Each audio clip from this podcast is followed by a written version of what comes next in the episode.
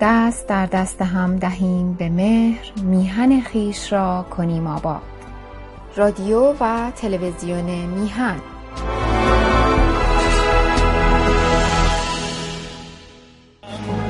کجا بدان.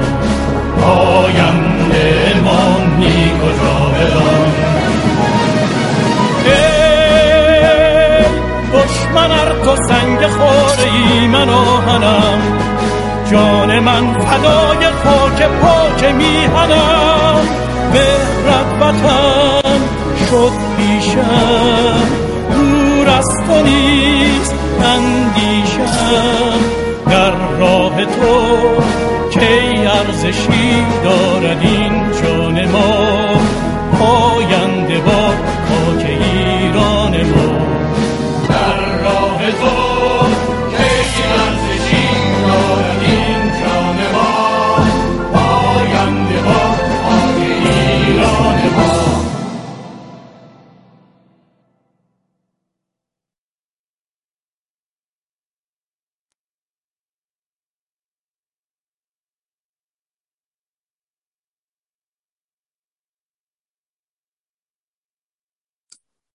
جناب دانشور میکروفونتون بسته است.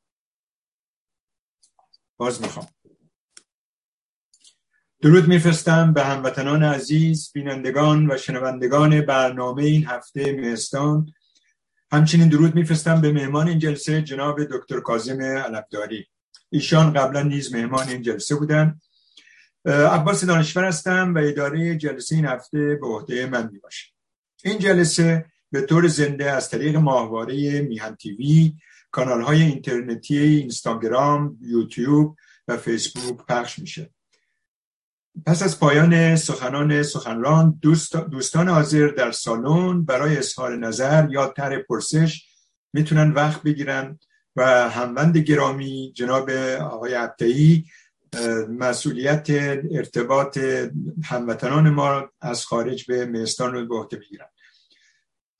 پرسش ها و نظرات دوستان چه در داخل و چه در خارج در حد امکان و در چارچوبه سخنران پاسخ داده میشه توسط سخنران. مهمان امروز ما همونطور که عرض کردم جناب علمداری هستند که در سال گذشته نیز در مهستان سخنرانی داشتن تحت عنوان چرا شوروی فرو پاشید که بر اساس کتاب از لنینیست تا پوتینیسم اگر اشتباه نکنم در اون سخنرانی بسیار آموزنده ایشان مروری داشتن به برآمد کشور شوراها بعد از حکومت لیبرال ائتلافی در روسیه آن زمان.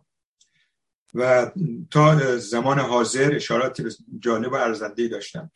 سخنران امروز ما را همه می‌شناسند. برای اینکه برای اون عده از هموطنانی که با ایشون و کاراش ارزشمندشون کمتر آشنا هستن مختصر از فعالیت هاشون رو شرح خواهم داد دکتر علمداری جامعه شناس نویسنده و پژوهشگر و فعال در امور سیاسی و حقوق بشری می باشند.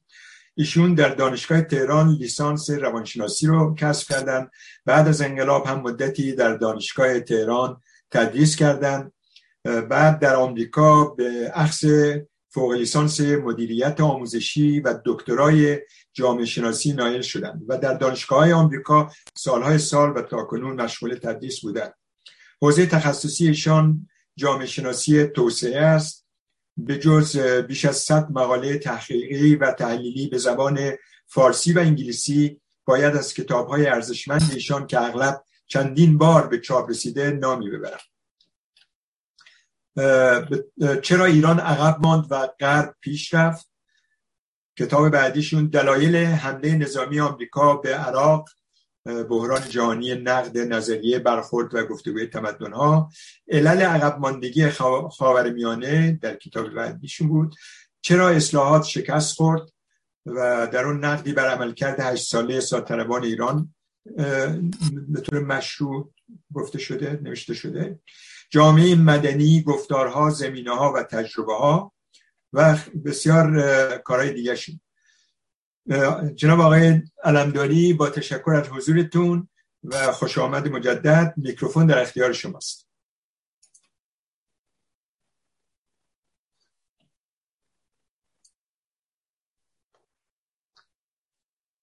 وقت همه دوستان در هر کجا هستن به خیر سلام می‌کنم. خیلی سپاسگزارتون هستم که من رو دعوت کردید. من صدای شما رو خیلی ضعیف داشتم. شما صدای منو میشنوید؟ میشنوید صدای من. من ظاهرا میکروفون من کار نمی‌کنه. با فاصله با کامپیوترم صحبت می‌کنم. ممکن صدام ضعیف باشه. ولی اگر می‌تونید من رو حل بکنم که خوبه. همینجور صحبت بکنم. صداتون خوبه؟ آقای اصخایی می‌کنم. آقای دکتر علمداری یه مقدار فقط لپتاپتون رو بالاتر بدین دوربینشون تصویر ممنون میشه. خب اگه اجازه بدید من برم یه گوشور دارم بیارم که این مشکل خودم حداقل حل بشه. وقتی شما صحبت می‌کنید بفهمم. اجازه بدید من یه دقیقه برم برگردم بیام.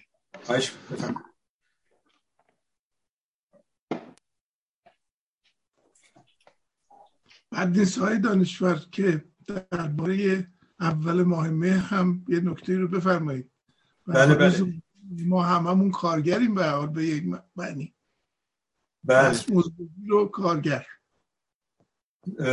واقعا باید این روز رو تبریک گفت روز جهانی کارگر رو. در بعضی از کشورها آقای دکتر تعطیلات و جشن می‌گیرن. در فرانسه من شنیدم یک گل مخصوصی رو به سینه می‌زنن. تمام اهالی در خیابون ها حرکت آرومی می‌کنن به پشتیبانی از این روز. حالا نمی‌دونم در ایران وحشت زده ما چه, چه کار می‌کنن چگونه این جشن برقرار میشه نمیشه. پنهان برقرار میشه یا آشکار. بعید می‌دونم البته. نه فقط معلم ظاهرا دیروز چیز بوده. کارگرها اصلا من هیچ مراسمی ازشون نشنیدم برگزار شده باشه.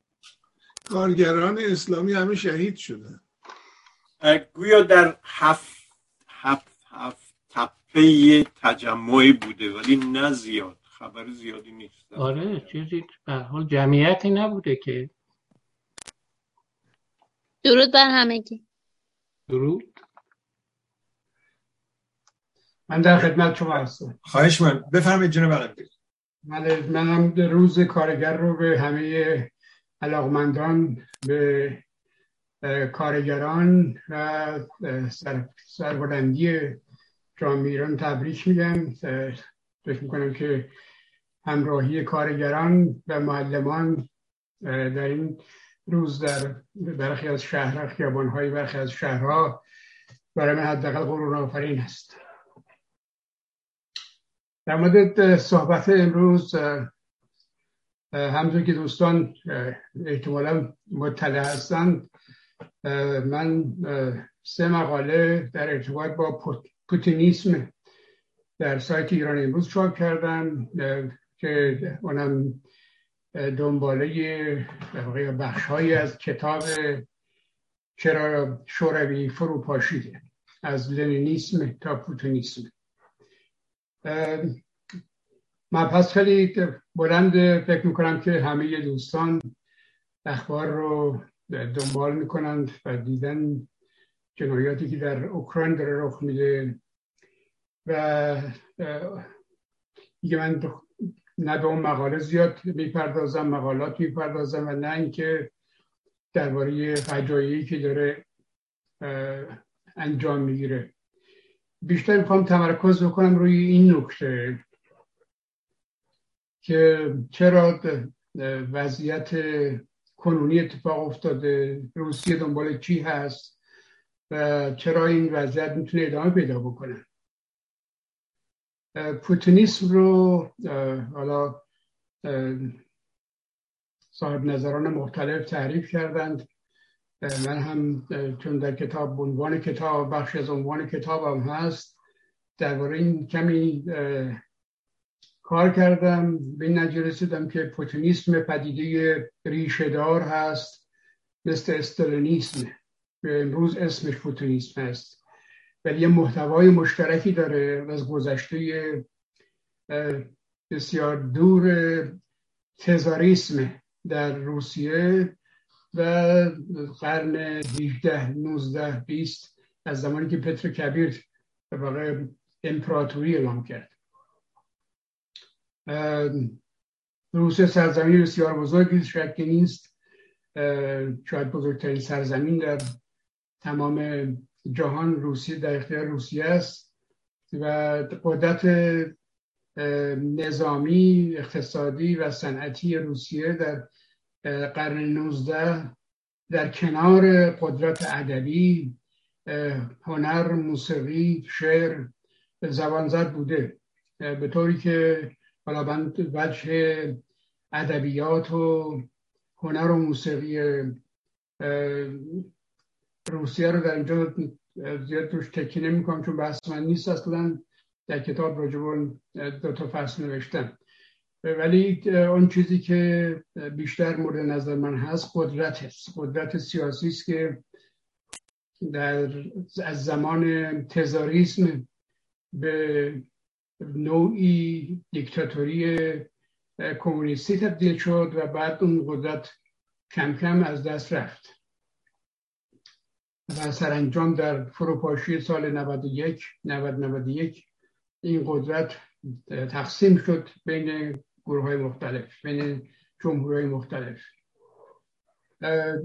روسیه همواره برای خوش نقش بالاسری رو قائل بوده. برادر بزرگی رو نه تنها فقط برای سرزمین های مجاور خودش و احتمالا سرزمین هایی که دارای فرهنگ مشترک از جمله زبان مشترک به طور مشترک با روس ها دارند و داشتند و که کل اروپا هر جا حکومت ها در میموندن از تزاریسم استفاده می‌کردن برای سرکوب جنبش ها و مخالفت هایی که با حکومت می‌شد. در زمان اتحاد جماهیر شوروی هم ما شاهد این وضعیت بودیم که بعد از جنگ جهانی دوم شوروی تونست با موفقیتی که بعد از جنگ به دست آورد بخشی از اروپای شرقی را عملا در اقمار خودش قرار بده در کنترل خودش قرار بده و اجازه نده که اونها بخوان فکر استقلال داشته باشن. می‌دونیم که کشورهای مختلف لهستان مجارستان چکسلواکی به ترتیب همینطور دنبال این بودن که استقلال خودشون حفظ بکنن بین بلوک شرق و غرب. و سرکوبای بسیار خونین اتفاق افتاد و خصوص در مجارستان که چندین هزار نفر رو اینا قتل عام کردن که نگذارن. یک حکومت مستقل و ملی وجود بیاد. و جالب که جالب این است که حکومت مجارستان هم مانند کشورهای سایر اقمار بلوک شرق در دست کمونیست بود. ولی کمونیست هایی بودن که دلشون می‌خواست مستقل باشن و زیر کنترل روسیه سیاستشون اقتصادشون تصمیم گیری هاشون انجام نگیره. اون زمان زمان سرکوب مجارستان در واقع باید گفت که جمهوری های دیگر بلوک شرق هم با روسیه همکاری کردن در سرکوب در دولتهاش ملتش نه.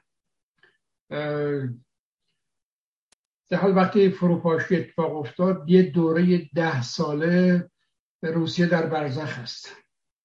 یلسین به قدرت می‌رسه یعنی یلسین و تیمش. او مدافع سیستم غرب هست اقتصاد باز هست لیبرالیسم هست و به یک نوعی دموکراسی. در سال 1993 قانون اساسی تصویب میشه که بر اساس این قانون اساسی روسیه دیگه روسیه سابق نیست تا جمهوری شوروی سابق نیست. در مسیر دیگری در حرکت می‌کنه. منتها این زیاد طول نمی‌کشه.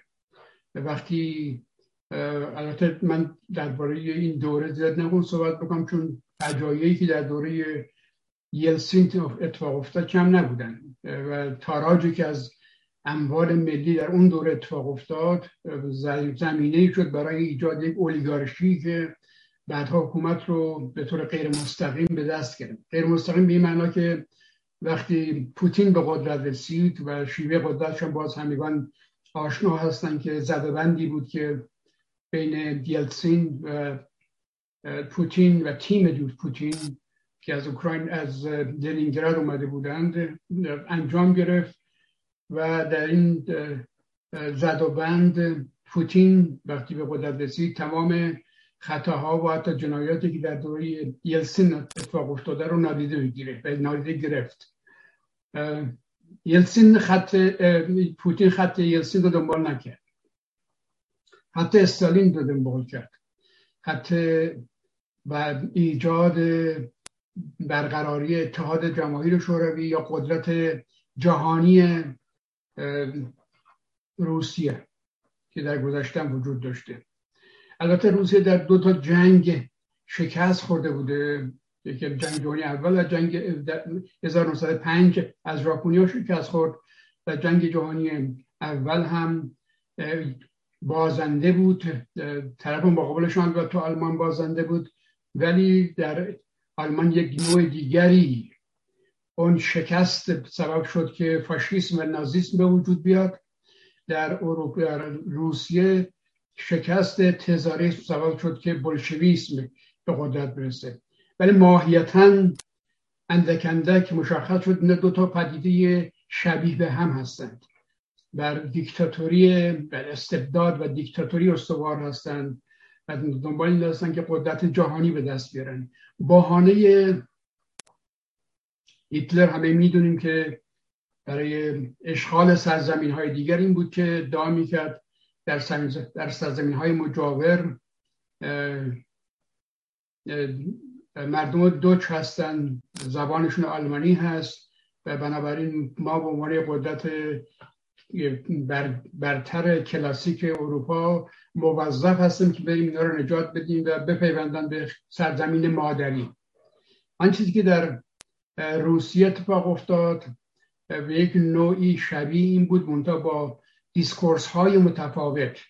بلشویس وقتی به قدرت رسید با یک کودتا به قدرت رسید. انقلاب 1950 1900 فوریه 1917 یک انقلاب علیه تزاریسم بود و ایجاد حکومت ائتلافی. اکتبر کودتا اتفاق افتاد. بعد از این کودتا برای جمع کردن تمام جمهوری ها دو روش به کار برده شد. یکی اینکه سرکوب شدید رو به کار بگیرن و هر جمهوری هر بخشی از این مجموعه مخالفت کرد از بین ببرنش و بیشترم متوجه کشورهای افغاز و آسیای میانی بود. در حال من زیاد اینجا نمی‌خوام راجع این دوره صحبت بکنم برسم به اصل مطلب. به نظر من در بعد اینکه اتحاد شما هفتاد سال اتحاد جماهیر شوروی آزمون خودش رو پس داد و ناموفق بود و به نظر من یک مثل باور عمومی و تاریخی ضربه بسیار بزرگی زد به طوری که از درون این شکست و فرورواشی سرمایداری بخش انحصاری سرمایداری قدرت بیشتری گرفت و مدعی شد که تنها یک جریان فکری هست یک جریان سیاسی هست یک فلسفه هست که مقبولیت جهانی داره و بقیه خودشون رو به تاریخ سپردن کما اینکه در طول تاریخ ما شاهد سی و سه تمدن بزرگ تاریخی بودیم تمدن شناخته شده تاریخی بودیم. در قرن 18 و 19 تمام تمدن ها رفتن زیر یک تمدن و تمدن مدرن. این تمدن مدرن هسته مرکزیش لیبرالیسم است. آزادی فرد هست. آزادی از تمام قید و بندهای مذهبی سیاسی نژادی جنسیتی و روی اووردن به یک سری معیارهای جدید ارزشهای جدید. در واقع ما در تعلیف لیبرالیسم باید هم گذر از کنترل ها رو در نظر بگیریم از چه چیزی انسان داره فرار می‌کنه و به چی چیزهای رو داره میاره. به دموکراسی داره رو میاره حکومت قانون داره رو میاره به آزادی فرد به تفاوت‌های فردی به تفاوت‌های گروهی داره رو میاره. عبور از اون یا گذر کردن مخالفت کردن با موانعی که حکومت های یا سیاست های یا فلسفه های دیگری بر انسان اعمال می‌کنه و روی اووردن به پدیده جدیدی که مدرنیسم برش آورده پای اساسش هم هم اشاره کردم لیبرالیسم است. این مقدمه رو برای این گفتم که بگم آن چیزی که امروز در روسیه داره اتفاق میفته تجاوز بسیار بسیار آیان نظامی و وحشتناکی که علیه مردم غیر نظامی در رخ میده شهرها رو بمباران می‌کنن همه چیز رو ویران می‌کنند. این است که بخوان این از آن چیزی که از دست رفته و به چیزی که مردم رو رو میارن در اوکراین دفاع بکنن یه نگه دارن. مردم اوکراین هم مانند بقیه سیزده کشور اتحاد بلوک شرق که به ناتو پیوستند در تلاش این بود که به یک نوعی ارتباط رو با غرب حفظ بکنه و کنترل روزها رو از بین ببره. چون روزها همطور که این مفسرین از جمله خود پوتین مفسرین روسی فلسفهشون از جمله خود پوتین والا اعلام کردند یک سرزمین مادری هست به نام سرزمین روس و اینها اقمار اینها بخش های از این سرزمین روس هستند. کما که بخش جدا شده یا تلاش برای جدا کردن نهایی دو تا استان شرق اوکراین در بیانیه‌ای که منتشر کردن اعلامیه‌ای که اعلام منتشر کردن برای جدایی از اوکراین و اعلام یک حکومت مستقل نپیوستن به روسیه که اعلام حکومت مستقل اعلام کردن که اینجا سرزمین روس هست.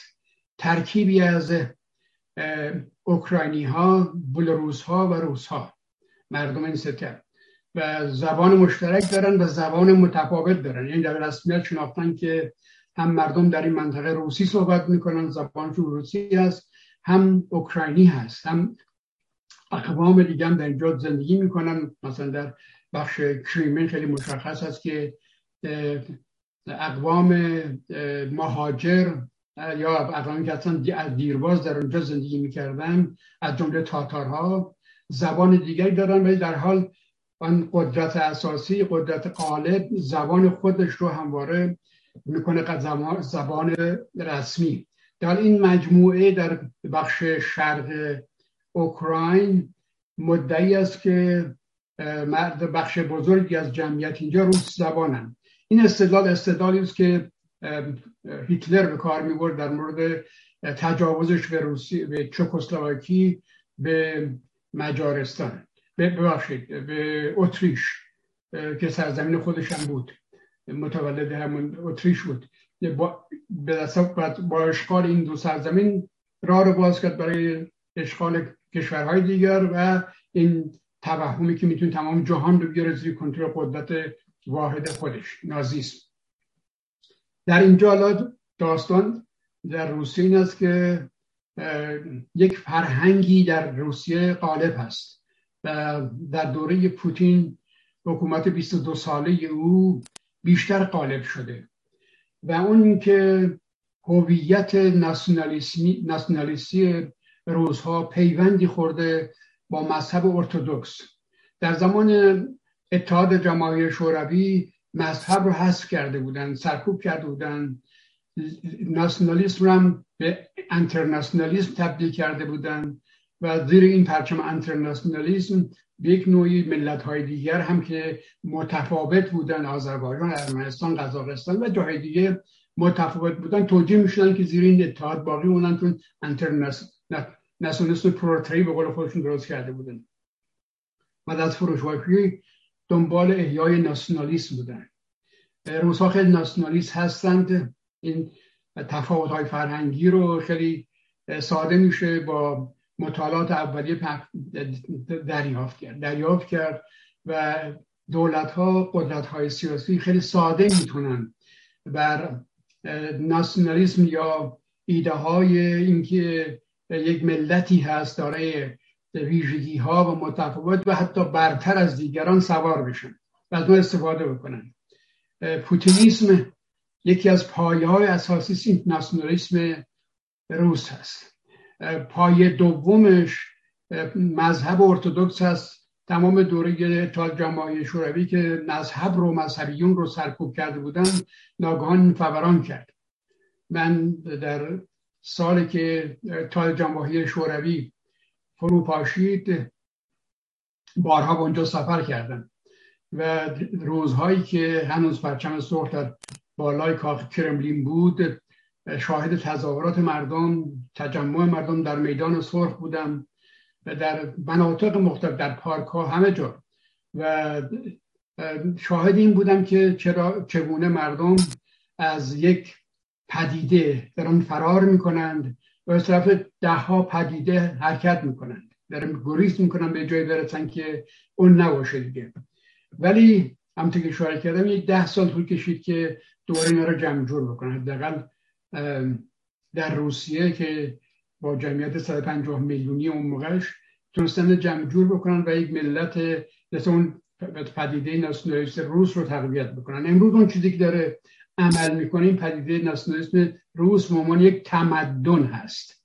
من اشاره کردم که در با رشد و قلبه تمدن مدرن که من حداقل 15 16 تا ویژگی برای قائل هستم که این تمدنی است که مردم به خصوص کشورهای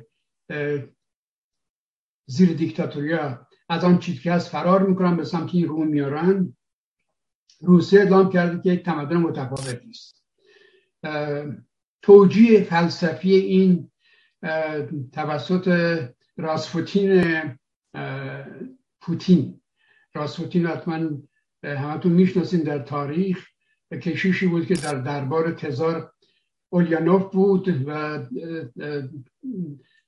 آدم عجوب غریبی بود که می‌تونست حرفاش رو به نه تزار و کل خانواده تزار به خصوص همسر تزار بقبولونه که او از یک نیروی برخوردار هست و می‌تونه پیشبینی بکنه و می‌تونه اینا قدرت ببخشه. در واقع زبانی بود زبانی گویایی بود برای تزاریسم اون زبان راسپوتین. قدر سرنوشت عجیب غریبی داشت وارد نمیشن ولی امروز راسپوتین پوتین یک فیلسوف روسیه است دوگین الکساندر دوگین و شما برید روی حتما شنیدید و دیدید و اگرم ندیدید می‌تونید بیرون سایت اسم رو تایپ بکنید ببینید ده ها مصاحبه هست مناظره هست مناظره تلویزیونی هست که فلاسفه غربی با او داره انجام میدن یا خبرنگارها اساس فکر او این هست که این اساس فکر میشه سیاست پوتینیسم ما یک تمدن بزرگ جهانی هستیم. نه به معنی که جهان زیر کنترل ما. یک تمدن بزرگ جهانی هستیم که جهان باید ما رو در کنار تمدنهای خودش به رسمیت بشناسه. برای اینکه این رو توجیه بکنه اعلام می‌کنن که نه تنها روس ها متفاوت از غرب هستند بلکه تمام فرهنگ ها و تمدن های دیگر رو هم یه اسم همه رو می‌ذاره تمدن متفاوت هستند و اینها باید آزاد باشن که اونجوری که خودشون می‌خواد زندگی کنن. مملکت اونجوری که اداره می‌خوان اداره بکنن و هیچ کس نباید دخالت بکنه. البته در عمل وقتی این حرفا رو می‌زنه که به توجیه بکنه که ما یه تمدن متفاوت هستیم دنیا ما رو باید به رسمیت بشناسه. این اتکا می‌کنه اصلا مسلمان ها تمدن دیگری هستند. یا مثلا اقوام مختلف در کشورهای آمریکای لاتین در, در آفریقا در خاور میانه به خصوص اقوامی هستن که دلشون می‌خواد طور دیگه زندگی کنن. طور دیگه زندگی کنن به این که دلشون می‌خواد زیر دیکتاتوری زندگی کنن.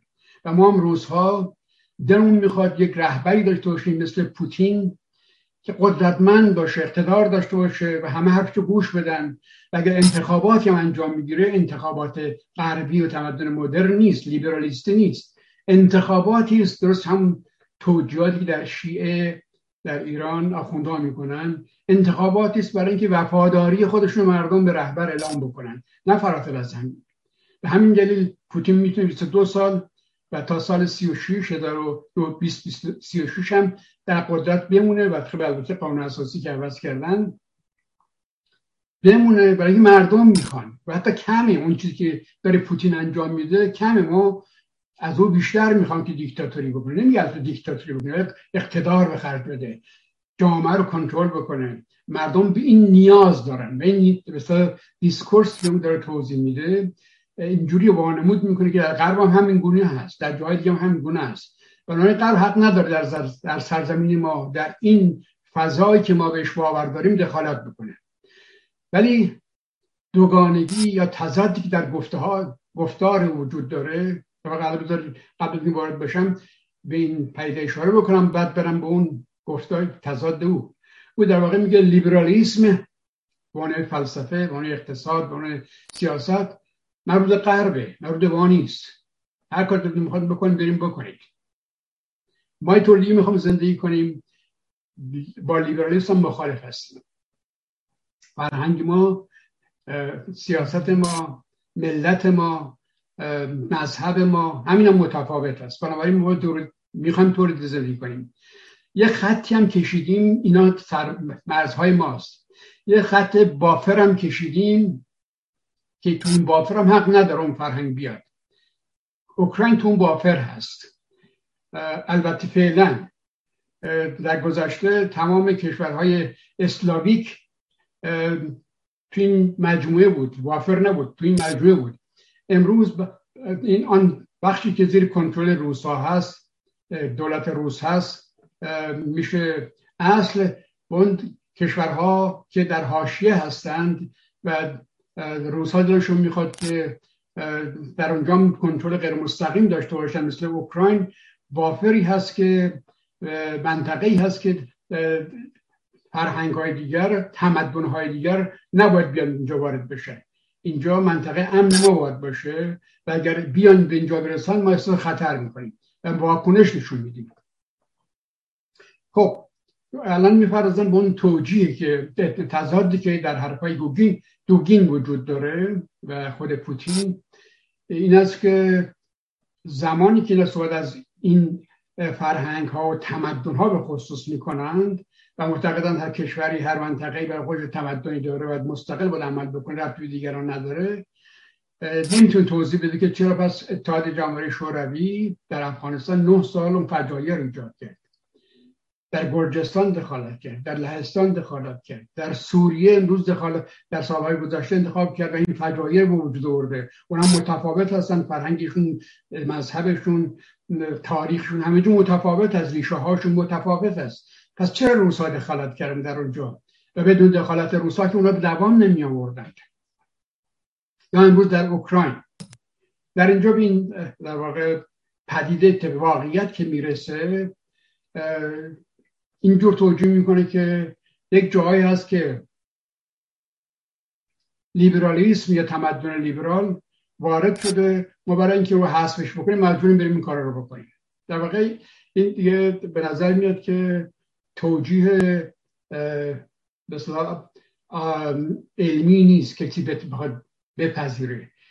سرهمبندی کردن یک مسئله است که بتونه آن چیزی که اتفاق داره میفته و عملا هم تجاوز به همون فرهنگ هایی است که او داره می‌کنه. چون اکثریت مردم در افغانستان چیزی که می‌خواستن افغان اکثریت مردم در سوریه چیزی که می‌خواستن و روسیه است که این رو به سمت خودش بکشونه. و این در گفته های فلسفی دوگین این به چشم می‌خوره. ولی این نمی‌تونه پایان داستان باشه. وقتی در اوکراین 2014 سال 2014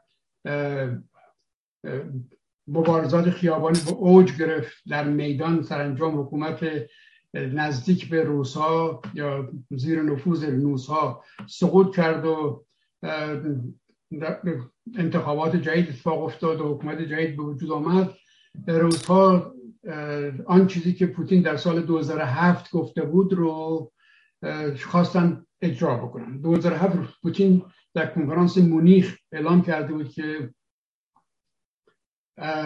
ما اگر به عنوان قدرت جهانی به رسمیت شناخته نشیم و سهم ما در دنیا رعایت نشه ما نسبت به غرب واکنش نشون میدیم.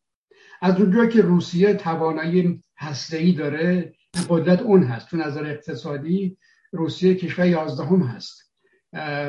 چیزی شبیه اسپانیا از نظر اقتصادی کشور خیلی پیشرفته ای نیست. از نظر صنایع مدرن و دستاورت های تکنولوژی که سه گذاشته از غرب خیلی عقب افتاده. و اتکا اقتصادش بیشتر به فروش نفت گاز هست که سالانه به 500 میلیارد می‌رسه. و از نظر نظامی هم در دوره شوروی اینها بودجه بسیار کلانی برای گسترش سلاح از جمله این تا در, حد 25 درصد بودجه ملیشون صرف نظامی می‌کردن و این هم که از عوامل شکستشون بود فروپاشیشون بود. این قدرت رو دارن. حالا اگر بخوان بر اساس روسیه ادعا بکنه و بر اساس قدرت سابقمون می‌خوام که غرب ما رو تمدن متفاوت بشناسه و در کار ما دخالت نکنه. هر کار ما دلمون می‌خواد می‌کنیم. توی سرزمین تو مردم ما این گونه می‌خوان. خب غرب زیاد کار نمی‌تونه بکنه جز اینکه احتمالا آموزش عمومی رو گسترش بده. ولی روزها به این اتفاق اکتفا نکردن و نمی کنند این من میگم ادامه خواهد داشت داستان. بعد از اینکه اتحاد جماهیر شوروی فرو پاشید بعد از اینکه پوتینیسم شروع شد کشور خصوص بعد از سرکوب مردم جورجیا گرجستان کشورهای اروپای شرقی کم کم به این نجر که ممکنه همین برای سر اینها بیاد پیوستن به ناتو. اینجا یک بحث حاشیه‌ای هست که واردش الان وارد نمیشم شاید در گفتگو اینها رو بتونیم با هم دیگه صحبت بکنیم. و اون این است که بعد از فروپاشی تا شوروی در واقع فلسفه وجودی ناتو از بین رفت. چون ناتو بعد از جنگ جهانی دوم برای مقابله با نفوذ کمونیسم درست شده بود. وقتی کمونیسم میگه تبدیل شد به سرمایه‌داری و یلتسین هم گرایش بسیار لیبرالی از خودش نشون داد و همکاری کرد با غرب. خیلی شاید غرب با اونو خیلی همکاری کرد. دلیل فلسفیش از بین رفت. یا خیلی سوس شد.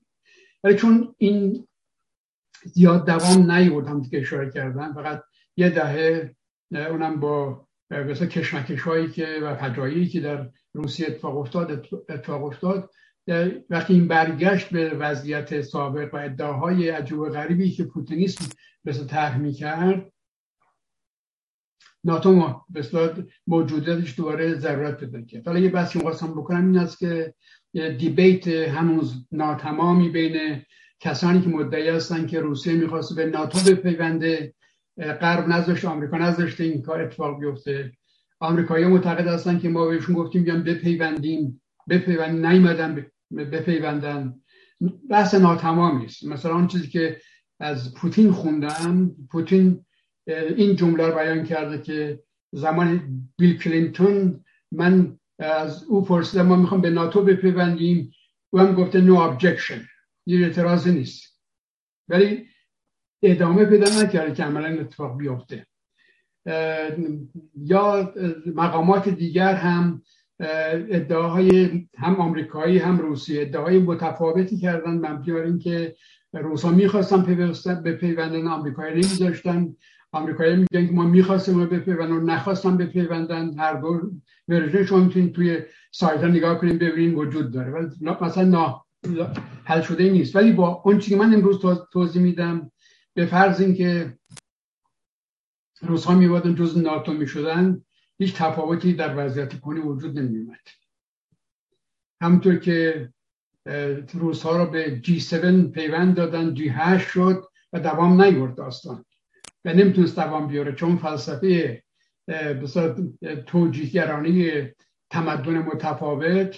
این یه مجموعه است دیگه. توجه راجع لیبرالیسم صحبت می‌کنیم راجع دموکراسی راجع حقوق بشر راجع حقوق زنان برابری زن و مرد رفع تبعیض نژادی. همین که صحبت می‌کنیم همش نسبیه.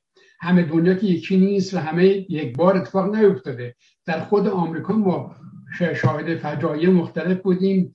از زمان استقلالش تا به امروز حتی در قانون اساسیش که نگاه می‌کنیم که در قانون اساسیش هم تبعیض نژادی رو به اون قانون در آوردن و در یک انقلاب یا یک جنگ داخلی بسیار بسیار خونین با فجایعی که اتفاق افتاد در چهار سال این ماجرا بالاخره در عمل حل شد نه در کاغذ.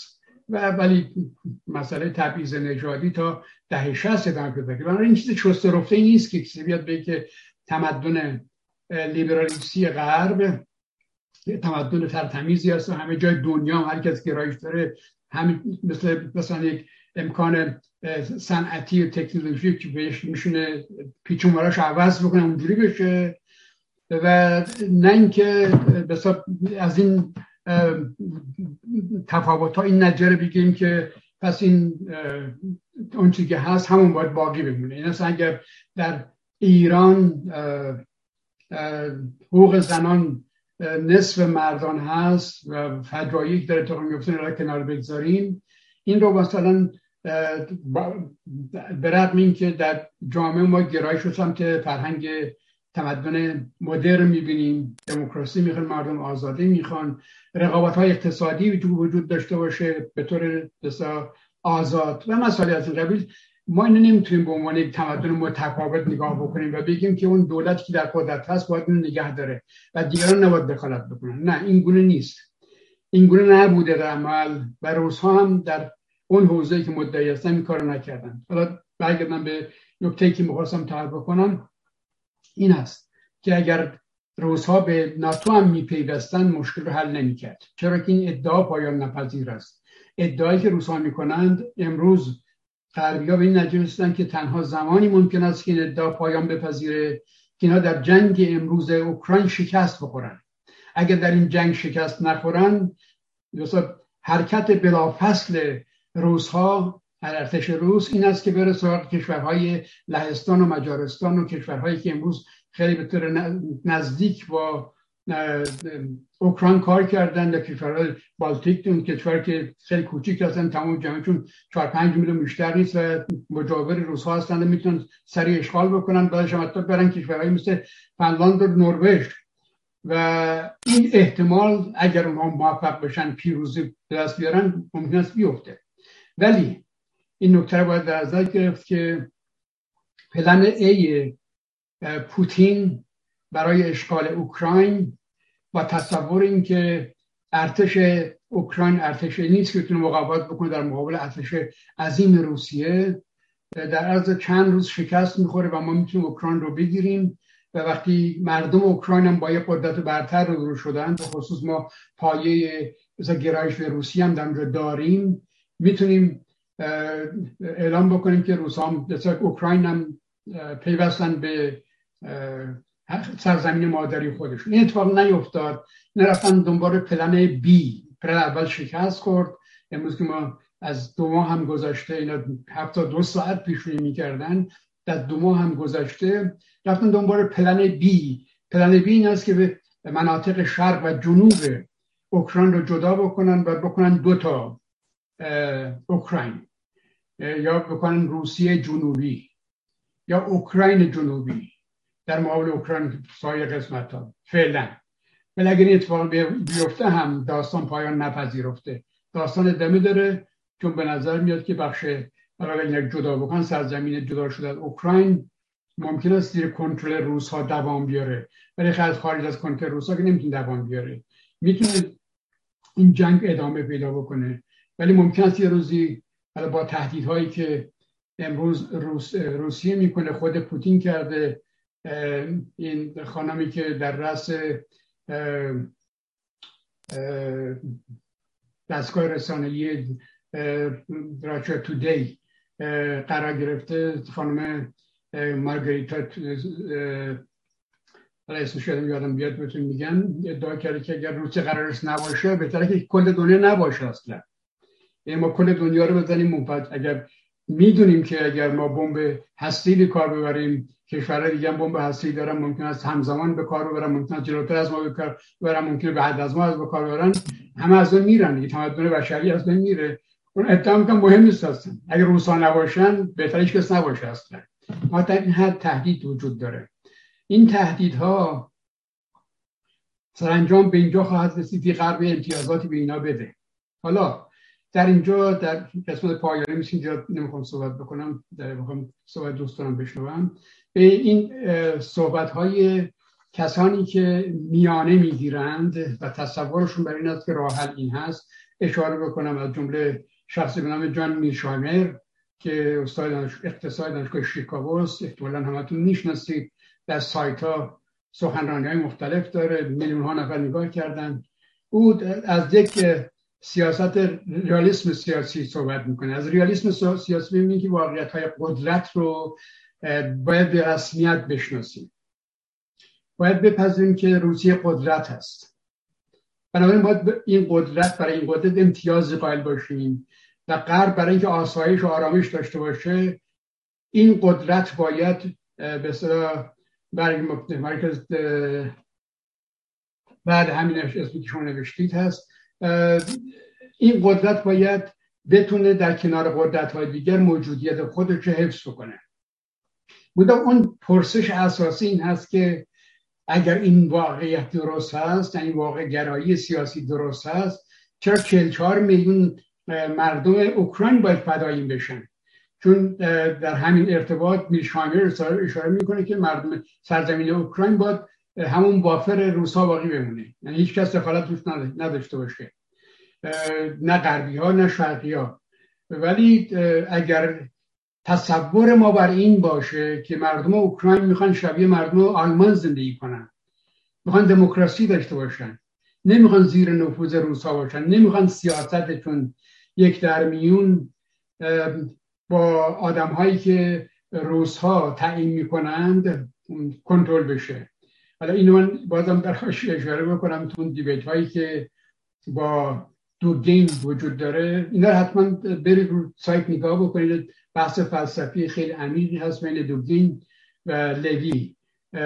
دیوید لوی فیلسوف فرانسوی هست. الان شما برین باز می‌کنید در ارتباط با دفاع از لوی دفاع از لیبرالیسم و دوگین هم از استبداد یا اقتدار روسی تمدن متفاوت علیه شدید علیه لیبرالیسم. اگه قرار است این گونه باشه چرا مردم اوکراین قربانی این مسئله بشن؟ اگر اونا بخوان شبیه آلمان زندگی کنند چرا روسا باید مانع بشن؟ چرا غرب باید مانع بشه؟ خب بهانه همونطور که اشاره کردن بهانه روس ها در واقع با تکه بر یک قدرت نظامی در انجام می‌گیره اگر این قدرت نظامی رو بخوان به رسمیت بشناسن که هر کس قدرت نظامی اتمی داره می‌تونه به دیگران خواست خودش رو تحمیل بکنه. بنابراین می‌تونه کره شمالی هم داشته باشه می‌تونه پاکستان و هند هم داشته باشه. نه هر کسی نیروی اتمی در دستش هست دیگران تهدید بکنه. اگر به من این امتیازات رو ندید یا امتیازات قائل نشید من همتون از می‌برم. خب این در واقع فکر می‌کنم که حرفی که روسا داره می‌زنه آغاز این فلسفه است آغاز این سیاست است که می‌تونه بسیار بسیار خطرناک باشه برای جهان. به این معنی نیست که می‌تونن غلبه پیدا کنن. به این معنی است که اینا خودکشی می‌کنن انتحار به ترکت انتحاری انجام میدن. همه از اون می‌برن خوشون از اون میرن میرن. چگونگی جلوگیری از این وضعیت راه حل این نیست که آدم افرادی که می‌خوان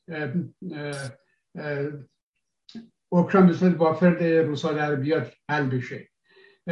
اون راه حلی که خود اوکراین پیشنهاد کرده یا کرده بود اینکه اگر تضمینی وجود داشته باشه که ما تجاوز نمیشه ما به ناتو نمیپیوندیم.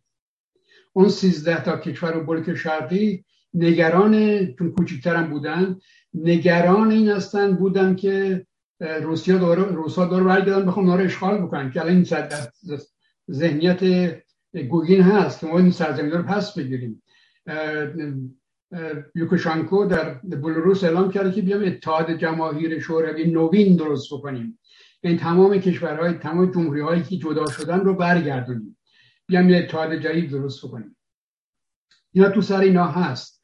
این با تکه بر نیروی نظامی و امروز اسلحه نفت انرژی برای غرب برای اروپا اینا می‌تونن کار رو پیش برن. حالا اگر اروپا قادر بشه غرب به طور کلی قادر بشه که آلترناتیو انرژی رو خودش درست بکنه منبع انرژی درست بکنه که در صدد این هستند روسا ممکن است در وسط راه این کار رو انجام بدن. کاری که این قطعش بکن از این اتفاق بیفته. کم که در مورد ایران نگذاشتن اینها به طور خیلی طبیعی ایران نگذاشتن که طبیعی به معنا که علنی.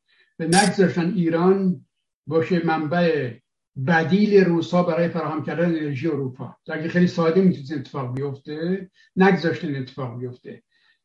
حتی شما این روزها شاهد این بودیم که وقتی برجام به سرانجام می‌رسید همه هم طرف طرف های غربی هم طرف های ایران معتقد بودن که هفته آینده امضا خواهد شد.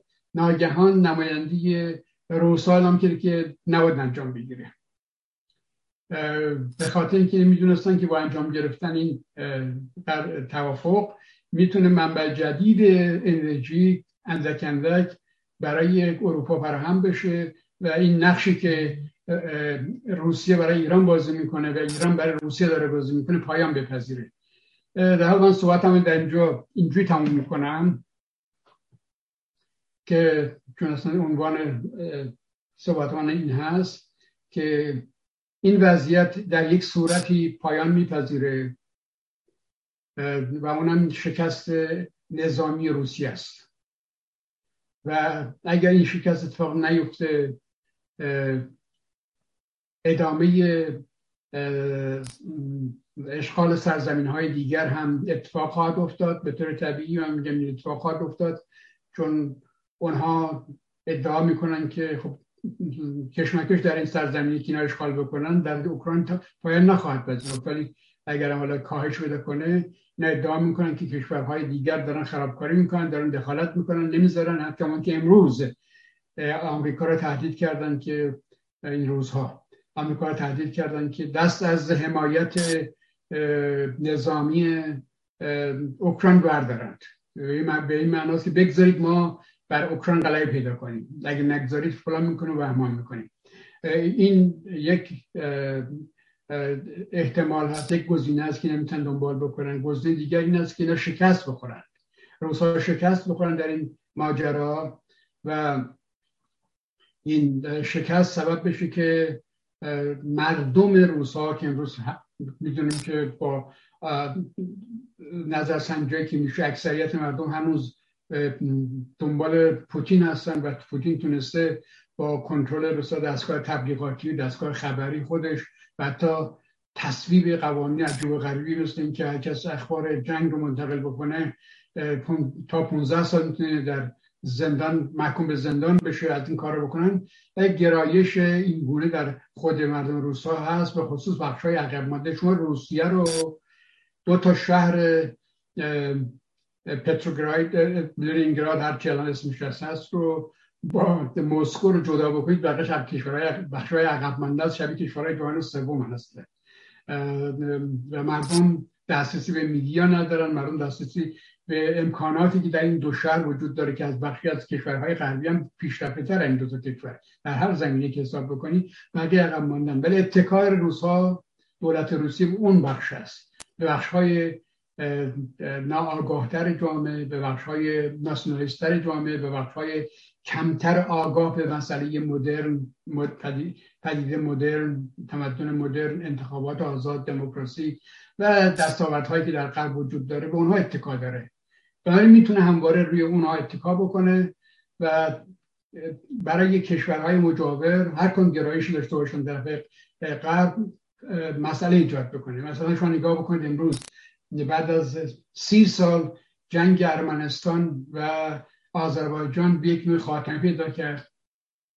ولی سرزمین ها افتاد زیر دست روس ها در کنترل روس هاست که بتونن این جنگ رو دوباره رو دامان بزنن رو بندازن جون هم دیگه یا اینکه این سرزمین واگذار به یکی دیگه بکنن با آذربایجان بکنن یا به ارمنستان بکنن و خودشون وایس به عنوان قلدر از اون دفاع بکنن. این احتمال می‌تونه خیلی سریع انجام بگیره. زمانی که این دو کشور سایت سیاسیشون حمایت سیاسی از روسیه عوض بشه یا مثلا گرایش غربیشون زیاد بشه. شما می‌دونید این رأیگیری های سه رأیگیری که در سازمان ملل شد در مجمع عمومی سازمان ملل شد. آذربایجان و ارمنستان تلاش کردن که اصلا وارد نشن. در رأیگیری آخر که روسا از کمیته حقوق بشر بیرون کردن آذربایجان و ارمنستان اصلا غایب شدن. چون نمی‌دونستن چیکار بکنن. عملا معتقد بودن که روسا رو باید بیرون کرد چون پدیده ضد روس در دور این کشور وجود داره گرایش روسی هم وجود داره ولی پدیده ضد روسی بیشتره به خصوص در آذربایجان. اینا باعث میشه که اینا انگولک هایی که در منطقه خواهند کرد پایان نپذیره نمونهش هم که می‌تونم خدمتتون بگم قزاقستان است. حکومت قزاقستان سی سال دیکتاتوری رو فرو میپاشید دوباره پوتین به دادشون رسید. ارتش فرستاد اونجا سریع.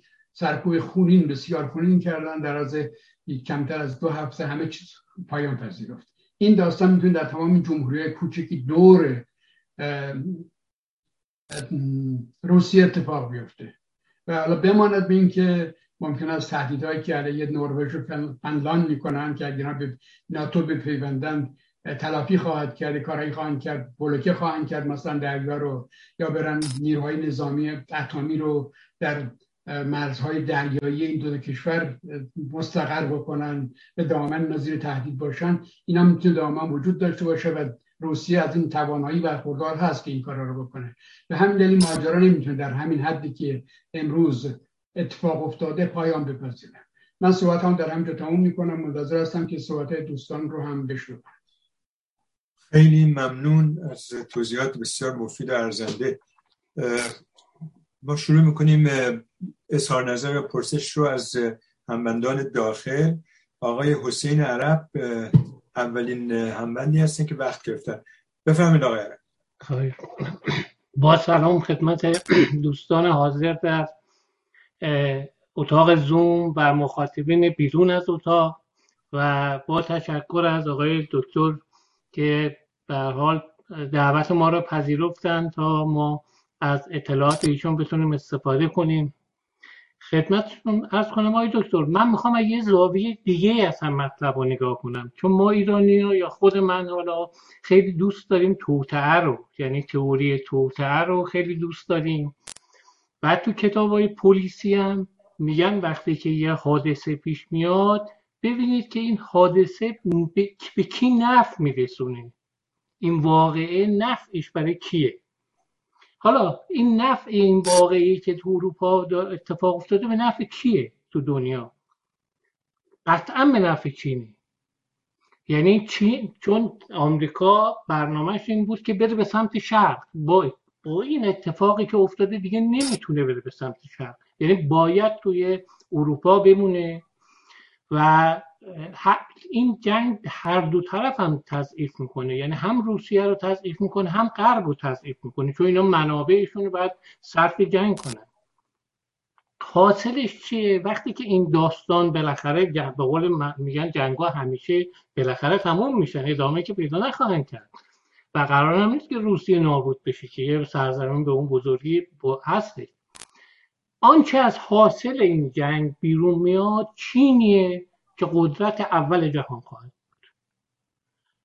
شما در مورد این نظریه البته من دلایلی هم دارم براش که چرا این به صلاح این نظریه می‌تونه حالا به هر حال مورد توجه قرار بگیره. می‌خواستم نظر شما رو در این ارتباط بدونم. خیلی ممنون. ممنون از شما. بفرمایید خواهش می‌کنم. خیلی ممنون ازتون. آقای عرب شما لطف هم کرده بودید کتاب رو خونده بودید. یه غلط اطلاعاتی تو وجود داشت. من اصلاح کردم دادم به ناشیومی روزی اصلاحش بکنه. اما ارقام بود. امیدوارم درستش بکنم خدمت عرض بکنم که چین متحد روسیه است به معنای اینکه اونها هم شدیدا علیه لیبرالیسم هستند دموکراسی لیبرال هستند اونها هم دیکتاتوری رو بسیار functional می‌بینند. یا کارکردی می‌بینند. تا اینکه دموکراسی برقرار باشه. یه در جامعه مثلا شما نگاه بکنید فیلم هایی که الان برای ممانعت از گسترش موج جدید کرونا در روسیه هست مردم با کتک دارن میفرستن خونشون یه فرهنگ این گونه به نظر اونها فرهنگ کارکردی بیشتری داره تا فرهنگ که به مردم قانع بکنن که نباید این کار بکنی. یا قانونی بذارن که بگن اگر این کار رو این رایت نکنه اینقدر باید جریمه بده. یک چیزایی که الان متداول هست در کشورهای غربی. یا مثلا science scientist ا بیان بحث بکنن از science اینا رو قانع بکنن که این ماها متخصصین و کارشناسان این امر شما باید این کار رو بکنن کار رو نکنید در چین مثل روسیه دیکتاتوری هست. دموکراسی رو تجربه نکردند. مثل روسیه از تزاریسم که منتقل شده به استالینیسم لنینیسم استالینیسم بعدم پوتینیسم. در اونجا هم اجازه ندادن بعد از اینکه قبلش حکومت استبداد زمینداری و فودالیست شرقی و اینا وجود داشته بعدش هم اجازه ندادن. هیچ وقت دموکراسی در اونجا تمرین بشه. هر جا ادعای وجود داشته با سرکوب. امروز هم من فکر می‌کنم چین برنده نیست. چرا که چین فکر می‌کرد که در اول هم رو گرفت که اتحاد چین روسیه و کشورهای کوچیکتر مثل ایران جمهوری اسلامی که اون هم شدیدن ضد غرب هستن ضد لیبرالیسم ضد غرب بودن آخوندها رو باید در همون چارچوب معنا, معنا داد معنا پیدا می‌کنه که روس و چینی ها هستن. یعنی ضد دموکراسی هستن درشون با حکومت های استبدادی توجیه پیدا کنن توجیه فرهنگی توجیه تمدنی پیدا بکنن توجیه مذهبی پیدا کنن توجیه فانکشنالی پیدا کنن که بتونن با دوام پیدا بکنن. چین هم در حال در این اتحاد مثل جمهوری اسلامی دنبالی بود که این موفقیت روسیه رو به موفقیت های آینده خودشون پیوند بزنن. مثلا شما میدون همزمان روس چینی ها مدعی بودن که بخوان برن تایوان رو برگردونن به سرزمین مادری خودشون. بخشی از سرزمین روس برگردن به سرزمین مادری خودشون. راه هم که این کار بکنند راه قانونی وجود نداره تنها راه نظامی وجود داره که می‌تونه این کار انجام بده. این برخورد نظامی که در اوکراین اتفاق افتاد سرمشق بزرگی شد برای روسا برای چینی ها این مسئله به این سادگی نیست که بخوان برن تایوان رو اشغال بکنن و سرزمین مثلا تایوان رو الان جزیره کوچکی است و بسیار موفقتر از خود سرزمین مادرش هست. بپیوندن به چین. بنابراین یکی این اهرم هست که بالاخره درس می‌گیرن اتفاقات افتاده. حتی درس می‌گیرن از این تمام ویرانی هایی که در اوکراین اتفاق افتاده حالا روسا بستن اوکراین هم بگیرن چه کار می‌خوان بکنن با همین ویرانی ها تنها راه حل اوکراین است که این روس ها شکست بخورن برن بیرون و غربی ها برن جو کمک بکنن دوباره بازسازی بکنن کشور رو. شاید صدها میلیارد دلار اینجا خسارت دیده تا بشن یه کشور عادی بشه. حالا ساختمان و جاده و امکانات زیرسازی به کنار اینکه بتونن جامعه رو برگردونن یه جامعه 44 میلیونی رو عادی زندگی بکنه کار ساده ای نیست. چینی اینا رو می‌بینن که این اتفاقات افتاده. و دوم اینکه یکی از اهرم های بزرگی که امروز علیه روسا به کار برده شده اهرم تحریم اقتصادی است. این اهرم تحریم اقتصادی در مورد چینی ها فکر بیشتر از روسا هم هست. چون ارتباطی که روسا با اقتصاد غرب جهان پیدا کردند چینیا پیدا کردن از روسا خیلی بیشتر هست. روسا چیزی ندارن در جهان عرضه بکنن. جز نفت و اسلحه و گاز چیزی ندارن عرضه بکنن و برعکس اتفاق افتاده. چین خیلی چیزا داره که عرضه بکنه به در اینکه تونسته در رقابت های اقتصادی به خصوص بخش صنایع سبک غرب رو شکست بده غرب رو کنار بزنه و بازارهای جهانی رو اشغال بکنه. اینا در خطر میفته و چین هم یک سرزمینه. یعنی شما چین رو اون تصویری که ما در غرب میدیم نباید دید. چین روزانه مردم دارن اعتراض می‌کنن. سالانه شاید ده ها هزار تظاهرات رو سرکوب می‌کنن در جاهای مختلف. اعتراض دامن وجود داره بین خفقانی که در اینجا وجود داره نمی‌ذارن سر باز بکنه به بیرون درس بده کنه. بنابراین چینا اینا رو خودشون که می‌بینن که اگر مردم جهان نبینن مردم خودشون نتونن منتقل بکنن. خودشون سیاست مردادانشون سیاست گذارانشون می‌بینن و این محاسبات رو دارن که نخوان همین راهی رو برن که روسا رفتن. ممکن با راه دیگری باشن. و اون معنی که بتونن با غرب سازش بکنن توافق بکنن بتونن مثلا تایوان به یک جوی دیگری ازش امتیاز بگیرن. نه پس به امتیاز ازش بگیرن. این گونه هم فکر نمی کنم که مدل روسا در اوکراین بتونه مدل چینی ها باشه یا چینی ها بهره بردار وضعیتی باشن که امروز بین غرب و روسیه اتفاق افتاده. من فکر می‌کنم که اون که الان اشاره کردم روس ها چینی ها درس می‌گیرن از این که چگونه سیاست درست به کار ببرن که این اتفاق برشون نیفته. خیلی ممنون از شما. جناب ابتایی پیامی از هموطنان اگه دارین بفرمایید. بله حتما. من هم سلام می‌کنم خدمت جناب دکتر علمداری و همه بیننده ها و شنونده های عزیزمون. از کنم جناب دکتر آقای هوشنگ مستشار از انگلستان نوشتن با درود به مهستانیان و دکتر علمداری. من مقاله سه قسمتی شما در ایران امروز را خواندم شما در نوشته خود به ناسیونالیزم افراطی اشاره می کنید و نه تنها پوتینیزم که احتمالا نازیسم هیتلری و فاشیزم ایتالیایی را هم انواع مختلف این نوع ناسیونالیزم به حساب می آورید. اما به راستی ناسیونالیزم افراطی چیست و چرا نباید آن را عدول از ناسیونالیسم واقعی بدانیم آیا همین افزودن صفت افراطی نتیجه تبلیغات مارکسیستی علیه ناسیونالیسم نیست آن هم در زمانی که ما بیش از همیشه در کشور ما به ناسیونالیسم احتیاج داریم. بله نکته بسیار نظر مهمی از ایشون ترک کردن. خیلی ممنون. سپاسگزارم ازتون بله ناسیونالیسم زمانی که به افراد کشیده بشه تبدیل خطر میشه و در زمانی که در حال ناسیونالیسم به طور طبیعی خاصهای مردم عادی بشه برای اینکه از هویت ملی خودشون دفاع بکنن. هویت ملی به معنای تمام ابعاد خود ابعادی که در بر می‌گیره هم جغرافیایی هم اقتصادی هم فرهنگی هم حرمت انسانی آزادی همین گونه. خب بسیار مفید است و لازم است و من فکر می‌کنم که اگر قرار هست که کسی یا کسانی اگر یا ملتی بخواد در مقابل تجاوزات ایستادگی بکند یکی از اهرم هایی به کار ببره همین اهرم دفاع از ناسیونالیسمش هست یعنی با این مجموعی که من دارم توضیح میدم. منتها اون ناسیونالیسم افراطی که هم در نازیسم وجود داشته هم در فاشیسم وجود داشته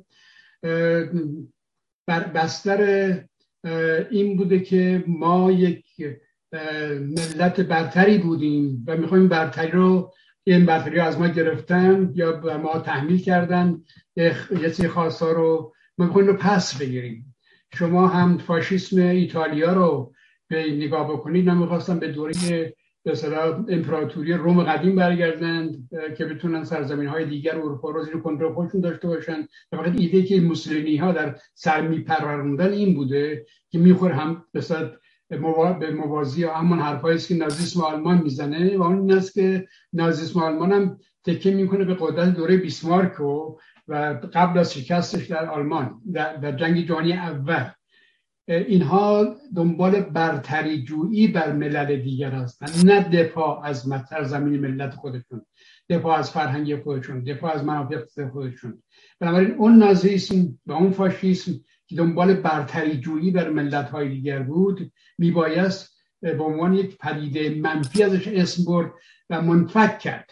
از ناسیونالیسمی که به هویت یک ملت اعتبار میبخشه که بتونه از منافع خودش مرزهای هم که گفتم مرزهای اقتصادی مرزهای جغرافی و فرهنگی همه گونه دفاع بکنه. این دو تا اصلا باید به کاملا تفکیک بشه. اون چیزی که در روسیه امروز اتفاق افتاده شبیه پدیده هیتلر و نازیسم هست چون می‌دونید که ادعای خندهدار پوتین است که رفته با نازیسم در اوکراین مقابله بکنه که مردم رو نجات بده.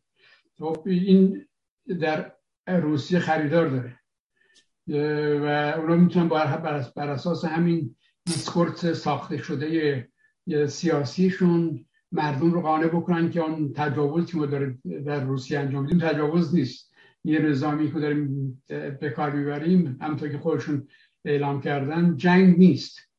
ما جنگ با اونا نداریم. ما یک حرکت نظامی ویژه داریم که مردم نجات بدیم. ما می‌خوایم کار پسندیده به مردم زیر نفوذ خصوص تجربه که روسا از فاشیسم دارن. تا جنگ جهانی دوم تا 16 کیلومتری مسکو اومده بودن تمام زندگی روسا رو گرفته بودن. اون تجربه که دارن و اینکه سالهای سال اینا نه می رو جشن می‌گیرن من روز پیروزی بر فاشیسم توی فرهنگ روسا خیلی جا افتاده. من اتفاقا در یکی از این نه می ها در روسیه بودم و قزاقستان بودم. همه شهرها همه جمهوری ها این رو روز بزرگی می‌دونن. غلبه بر فاشیست رو و امروز هم شما در خبرها می‌بینید که اعلام می‌کنن که پوتین قرار است روز نه می این پیروزی اعلام بکنه. ولی پیروزی هنوز دست نیوردن که اعلام بکنن. به خصوص که خبرها این است که پوتین بالاخره مجبور شدن کنسر داشتنش رو اعلام بکنن و باید بره سرجری انجام بده جراحی انجام بده. من این ناسیونالیسم روسی شبیه ناسیونالیسم هیتلری همون نازیسمه. طبیعی فاشیسمه. حالا این اون دقیقا نه ولی بربستر اینکه ما یک ملت برتر هستیم ما یک قدرت متفاوت هستیم ما یک تمدن بودیم و هستیم و می‌کنیم تمدن نگه داریم و اونا می‌کنن تمدن بگیریم بریم نظریم اتفاق بیفته. یا بریم برتری خودمون رو به عنوان یک ethnic group Slavic ثابت بکنیم که این مجموعه اسلامی کشور اسلامی متعلق به ماست. همه متعلق یک سرزمین مادر هستن. و اینا به طور مصنوعی از ما جدا شدن یا جدا کردن می‌کنن پس بگیم اینا شبیه هم هست. با ناسیونالیسمی که جناب بهش اشاره کردید که امر مثبتی هم هست کاملا متفاوت هست. من این تفاوتات رو اینگونه توضیح میدم. خیلی ممنون. آقای شهرام عباسپور بفهمید نوبت گرفتیم. ممنونم جناب دانشور گرامی. درود میگم خدمت همه هموطنان و جناب علمداری گرامی. سوال من این بود جناب علمداری که ما شورای امنیت سازمان ملل رو داریم که روسیه یکی از اعضای اصلی اونه و ما می‌بینیم که در این شورا حتی برای حکومت اسلامی ایران هم بارها قطنامه صادر شده یا محکوم کردن. همین روسیه یکی از اون کشورهایی بوده که مدام وتو کرده. خب الان شورای امنیت واقعا نقشش چیه در مقابل روسیه؟ چه کار میشه کرد؟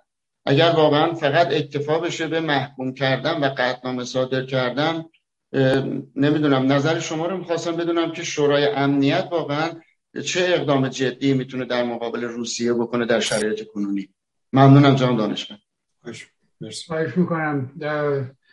فکر می‌کنم که شورای امنیت سازمان ملل با توجه به اینکه روسیه حق ویتو داره در این سازمان کار نمی‌تونه انجام بده. تو اگر حق ویتو هم نداشت شورای سازمان مللی دستگاه اجرایی نداره که بتونه در سطح جهان یا قصلا قانونگذاری نداره که بتونه در سطح جهان با توجه به نقشی که روسا دارن بازی می‌کنن اون رو خونساش بکنه.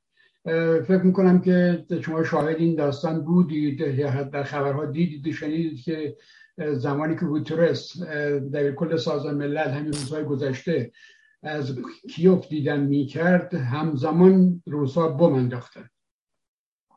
واقعی دهنکجی بود به سازمان ملل. چون سازمان ملل در سه نوبت جایی که روزها حق به تو نداشتن در مجموع عمومی محکوم شدن. و روزها شاید حالا من این گونه برداشت کردم شاید این گونه هم نباشه. ولی برداشت این بود که بم انداختن به اوکراین به کیوف که مدت اتفاق نیفتاده بود حداقل بعضی اینکه عقب نشینی کرده بودن این اتفاق نیفتاده بود. همزمان با سفر گوتروس بسیار پرمعنی است که ما در مقابل سازمان ملل هم هیچ به تره خوش خود نخواهیم کرد. و نقشی هم نداره سازمان ملل. سازمان ملل اهرمای اجراییش قدرت های بزرگ هستن و اونم از شورای امنیت سازمان ملل اگر مصوبی به دست بیارن مثل ماجرای لیبی می‌تونن یا یوگسلاوی سابق می‌تونن از قدرت هایی مثل ناتو استفاده بکنن که برن نگذارن که یه تجاوزاتی علیه ملت انجام بگیره سازمان ملل هم خب همه می‌دونیم سازمان دوبل هست. سازمان ملل نیست. من در سال 2005 که کنفرانسی بود در برزیل اونجا شرکت کرده بودم. کنفرانس سوشال فورم حتما آشنایی داریم که تمام چپ های سابق سرخورده به نظر من در این مجموعه هستن. بودن الان کم کم تحلیل رفته. در اون مجموعه در اون سالی که من شرکت کردم 155 هزار نفر در این کنفرانس شرکت کرده بودن. 5000 تا پنل اونجا تشکیل شده بود در یکی از این پنل من هم یک یک پیپری داده بودم صحبت کردم راجع به همین پدیده نقش سازمان ملل و به دنبال این یک مقاله نوشتم که روشن بکنم که سازمان ملل نمی‌تونه سازمان از اسمی که داره استفاده بکنه این سازمان دول هست نمونهش هم این بود که یکی از دوستای خود من به دبیر کل سازمان ملل همون موقع نامه نوشته بود که بیاد در, در فلان فلان فلان موضوع در مورد ایران دخالت بکن و نگذار که این اتفاقات بیفته. سازمان ملل هم جواب داده بود. دبیر کل نوشته بود. خب مسلما دبیر کل که جواب نمی‌داد. سازمان ملل هم جواب داد بود که اگر شما تقاضایی از سازمان ملل دارید باید تقاضاتون بدین به یک عضو سازمان ملل یک دولت. که بیاد طرح بکنه و در سازمان ملل تصمیم گرفته بشه. شما شخص واسه شهروند دولت نمی‌تونین کار بکنید. یک شهروند ملت نمی‌تونین کار بکنید. این ماهیت سازمان ملل رو نشون میده.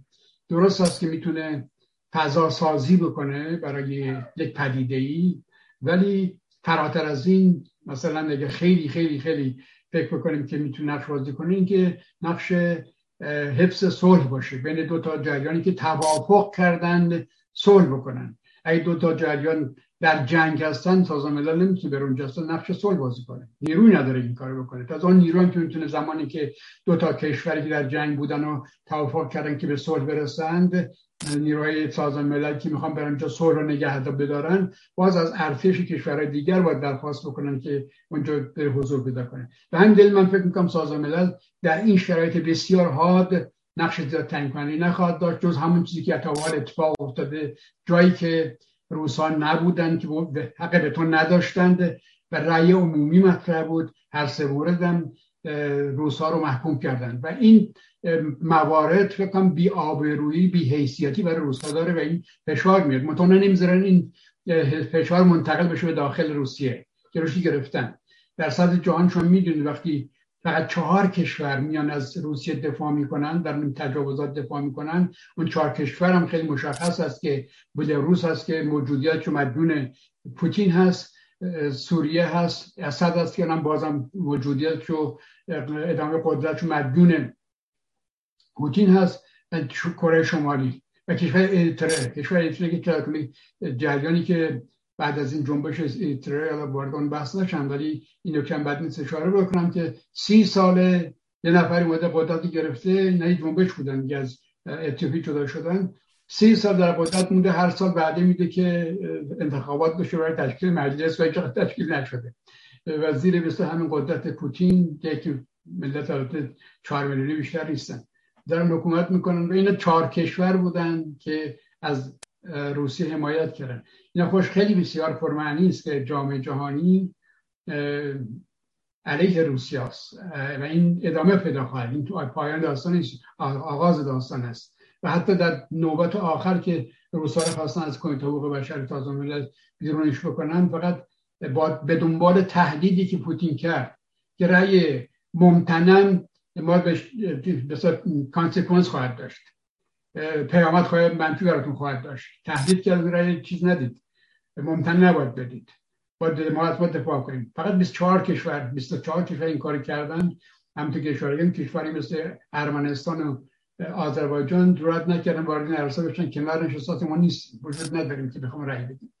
بنابراین نتایج کاری که سازمان ملل می‌کنه همین است. که جامعه جام جهانی در واقع نقشی داره برای فرهنگسازی برای انتقال جرم جنایتی که داره اتفاق میفته برای حمایت های معنوی برای حمایت مادی از مردمی که قربانی این پیدا هستند. در همین حد می‌تونیم ما بگیم که سازمان ملل به عنوان بزرگترین نهادی که در رأس این حرکت ها, حرکت ها هست حالا در جوان صلح همین اتفاق میفته حرکت هست موجودیتش لازم هست ولی به معنی نیست که موجودیت می‌تونه تعیین کننده باشه در شرایطی بحرانه بزرگی مثل تجاوز بزرگ روسا به اوکراین اتفاق میفته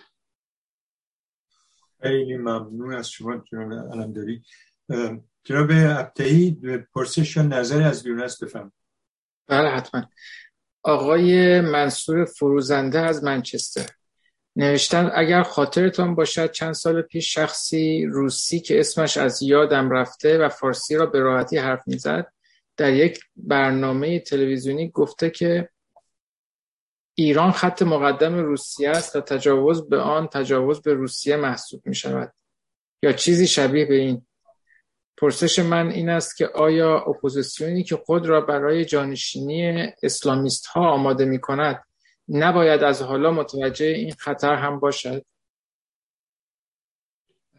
متوجه نشدم سال رو. به خصوص قسمت دومش رو. قسمت اولش متوجه شدم. قسمت دومش رو بکنید دوباره بخونید. با توجه به صحبت همین آقایی که اسمشون رو نیاورده میگه که پرسشش این هست که اپوزیسیون خارج از کشور رو احتمالا میگیم. اپوزیسیونی که خود رو برای جانشینی اسلامیست ها آماده می‌کند نباید از حالا متوجه این خطر هم باشد. فکر می‌کنم منظورش اون نگاه روسیه به ایران هست. اون رو به عنوان یک خطر در واقع معرفی متوجه شدم. خیلی نکته جالبی هست. حالا من فکر نمی کنم اپوزیسیون خارج از کشور در حالت در شرایط کنی نقشی بتون داشته باشه. جز همون فرهنگسازی هست و ارزش حال دفاع از هویت مستقل ایرانی یا همون پدیده ناسیونالیسم مثبت. چون جمهوری اسلامی موجوده خوش پیوند زده به حمایت همه جانب روس ها و برای این کار هزینه بسیار زیادی هم از کیسه مردم می‌پردازه بنابراین تا زمانی که این وضعیت وجود داره که مثلا قاسم سلیمانی که در رأس دستگاه نظامی جمهوری اسلامی بوده حتی فراتر از دستگاه نظامی تمام سیاست های خارجی جمهوری اسلامی رو کنترل می‌کرده و هزینه هاش هم خیلی غیر قانونی به دست می آورده پول نقد دست می آورده خرج می کرده او تابع پوتین بوده. همینطور که جواد ظریف اعلام می‌کنه هم سیاست های ایران در منطقه سیاست های ایران در جهان رو روزها به او دیکته می‌کردن و به ما دیکته می‌کردن و هم در زمان بسیار بسیار تعیین کننده که توافق اتمی توافق برجام انجام شده بود در دور اول دارم میگم نه این دور در اون دوره جواد ظریف اعلام می‌کنه که روسا نزداشتن نمیذاشتن خرابکاری می‌کردن.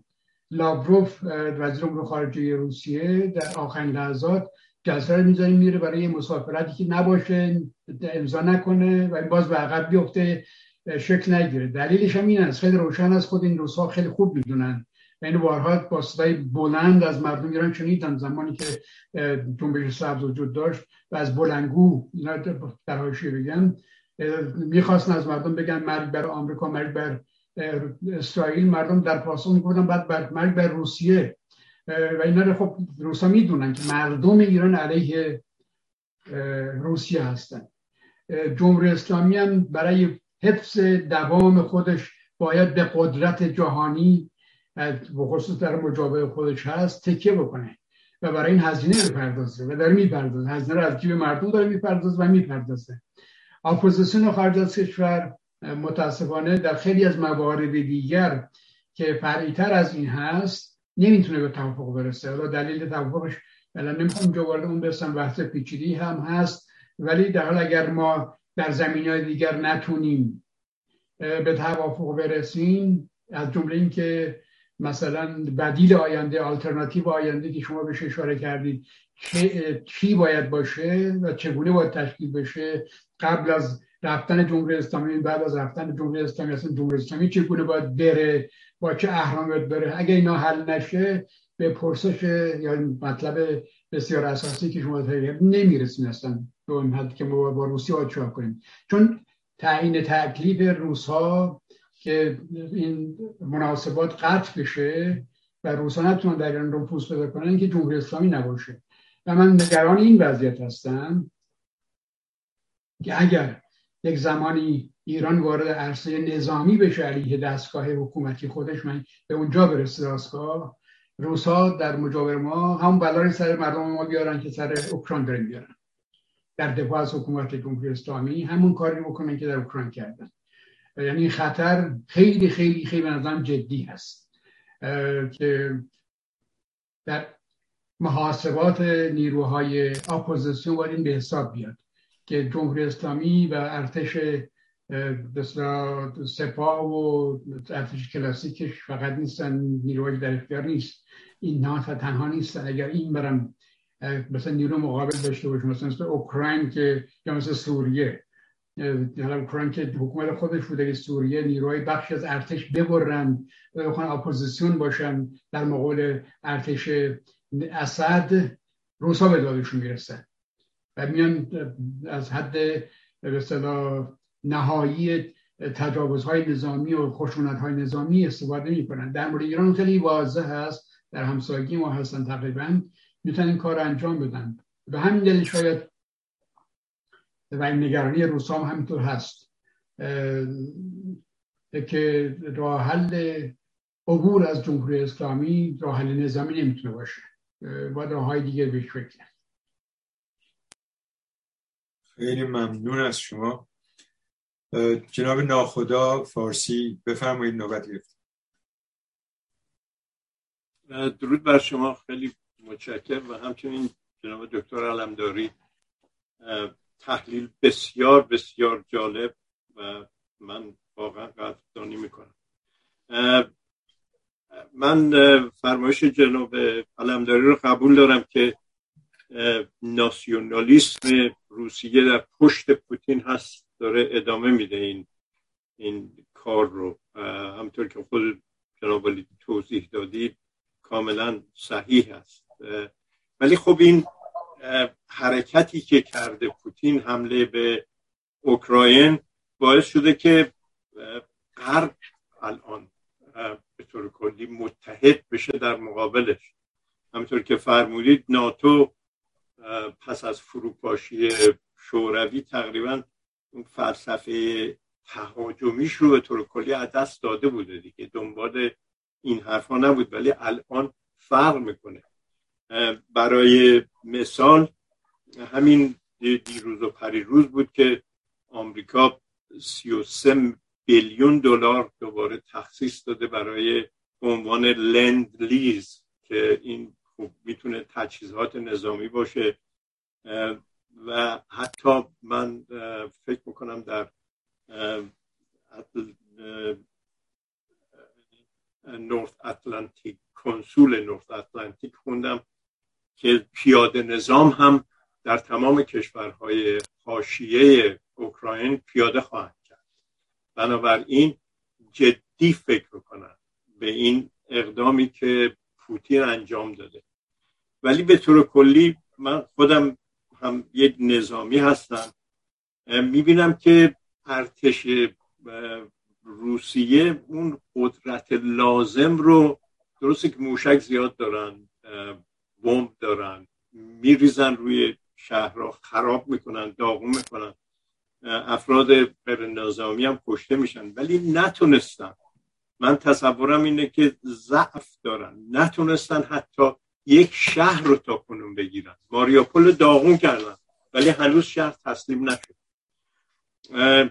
و اینکه نظر من به طور کلی اینه که هیچ جنگی رو ما نمی‌تونیم برنده بشیم مگر که نیروی زمینی رو وارد کارزار بشه بالاخره تا اینکه بتونه از نظر نظامی شهر رو بگیره. تازه پس از اینکه شهرم بگیره ما خب نمونهش رو داشتیم خرمشهر آبادان رو که ارتش صدا اومد گرفت. خب بعد دوباره این کمک هایی که داره به اوکراین میشه خب موفق میشن دوباره پوش کنن. یعنی ارتش روسیه رو حتی از اون شهرهایی هم که اگر تسلیم بشه و اونها بگیرن از نظامی بازم بیرون بکن.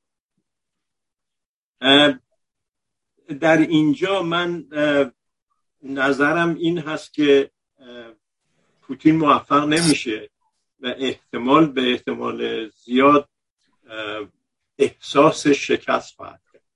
همینطور که جناب علی فرمودید ایشون کسی نیست که بتونه شکست رو قبول کنه و فرمودید که احتمال حمله اتمی هم ممکنه باشه. نظر من اینه که این کاملا فرمایش شما صحیحه ولی من معتقدم که اگر حمله اتمی هم باشه حمله اتمی تاکتیکی هست. روی شهری خواهند انداخت که باز هم من تصور نمی کنم که جهان غرب وارد جنگ مستقیم با روسیه بشه. بنابراین این جنگ فرسایشی خواهد ادامه خواهد احتمال داره که حتی بی سالها بکشه ماها که هیچی سال هم بکشه.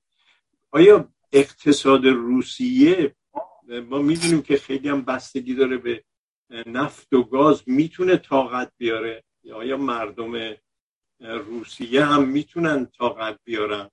که خب بالاخره جهان غرب یه راهی پیدا خواهد کرد که جبران بکنه این کمبود گاز و نفت و این حرفا رو. نمی‌دونم نظرتون نمی‌خواستم در این مورد بدونم. یکی هم همون نظرتون رو در مورد نظر خود من که حمله اتمی اگر باشه حتما تاکتیکی خواهد بود. این نکته هم جناب شهرام عباسپور در مورد سازمان ملل فرمودن که جناب به خوبی جواب فرمودید. جناب علمداری من یادم دنیایی که من وقتی جوان بودم در دانشگاه یه درس سیاسی گرفتم اضافی دوست داشتم بگیرم. با یه پروفسوری بود ما 25 درصد درس اون مربوط به سازمان ملل بود. این در مورد 50 سال قبله. اون موقع پروفسور پاسک گفت که این سازمان ملل به درد هیچی نمی‌خوره. برای اینکه قدرت اجرایی نداره. همطور که فرمودید واقعا. شورای امنیت توسط این پنج کشور وتو دارای وتو می‌تونه هر کاری بکنه. و اینکه الان دیگه خب یکی از همون کشورها اومده به یک کشور به اصطلاح مستقل حمله کرده. کاری نمی‌تونه بکنه. و همچنین کوفیانان وقتی که دبیر کل بود یه بررسی در این مورد کرد که به این نتیجه رسید که این ساختار سازمان ملل به هیچ وجه کاری نمی‌تونه بکنه. واقعا همین از نظر کارهای به اصطلاح کمک کردن که بشینن صحبت بکنن در مورد حقوق بشر از این نوع چیزها یا اینکه اگه سیلی در جایی باشه کمک بکنن مثل همین ویروسی که داشتیم خب خیلی موثر بودن. ولی به طور کلی از نظر اجرایی سازمان ملل اصلا کاری نیست به طور کلی. واقعا کاری نمی‌تونه انجام بده. من گفتم این رو همچون تو مغزم بود خدمتتون عرض بکنم. ولی نه من همون سوالم این هست که آیا واقعا می‌تونه روسیه ادامه بده با از نظر اقتصادی؟ و همینم که اگر حمله اتمی بشه حتی تاکتیکی نظر جناب را من می‌خواستم ببینم. من معذرت می‌خوام جناب شهر عباس پور اگر زیاد صحبت کردم. بخشه از من تمام. خیلی ممنون از شما. بفرمایید جناب بله فرمایش های شما درست است بخش نظامیش که من در هم نیست نظر بدم. شما خودتون تخصص این هست نظرتون صاحب است. ولی نکته که نمیتون اضافه بکنم در کنار صحبت های شما. اینکه این وضعیت نمی‌تونه دوام پیدا بکنه. من فکر می‌کنم که بالاخره راه حلی پیدا بشه. روسا این دیروز خبر دیروز بود که لاوروف وزیر امور خارجه روسیه اعلام کرده که برای پیشبرد مذاکراتی که مذاکرات صلح که در کنار این جنگ داره اتفاق میفته جریان داره شرط ما این است که تحریما برداشته بشه.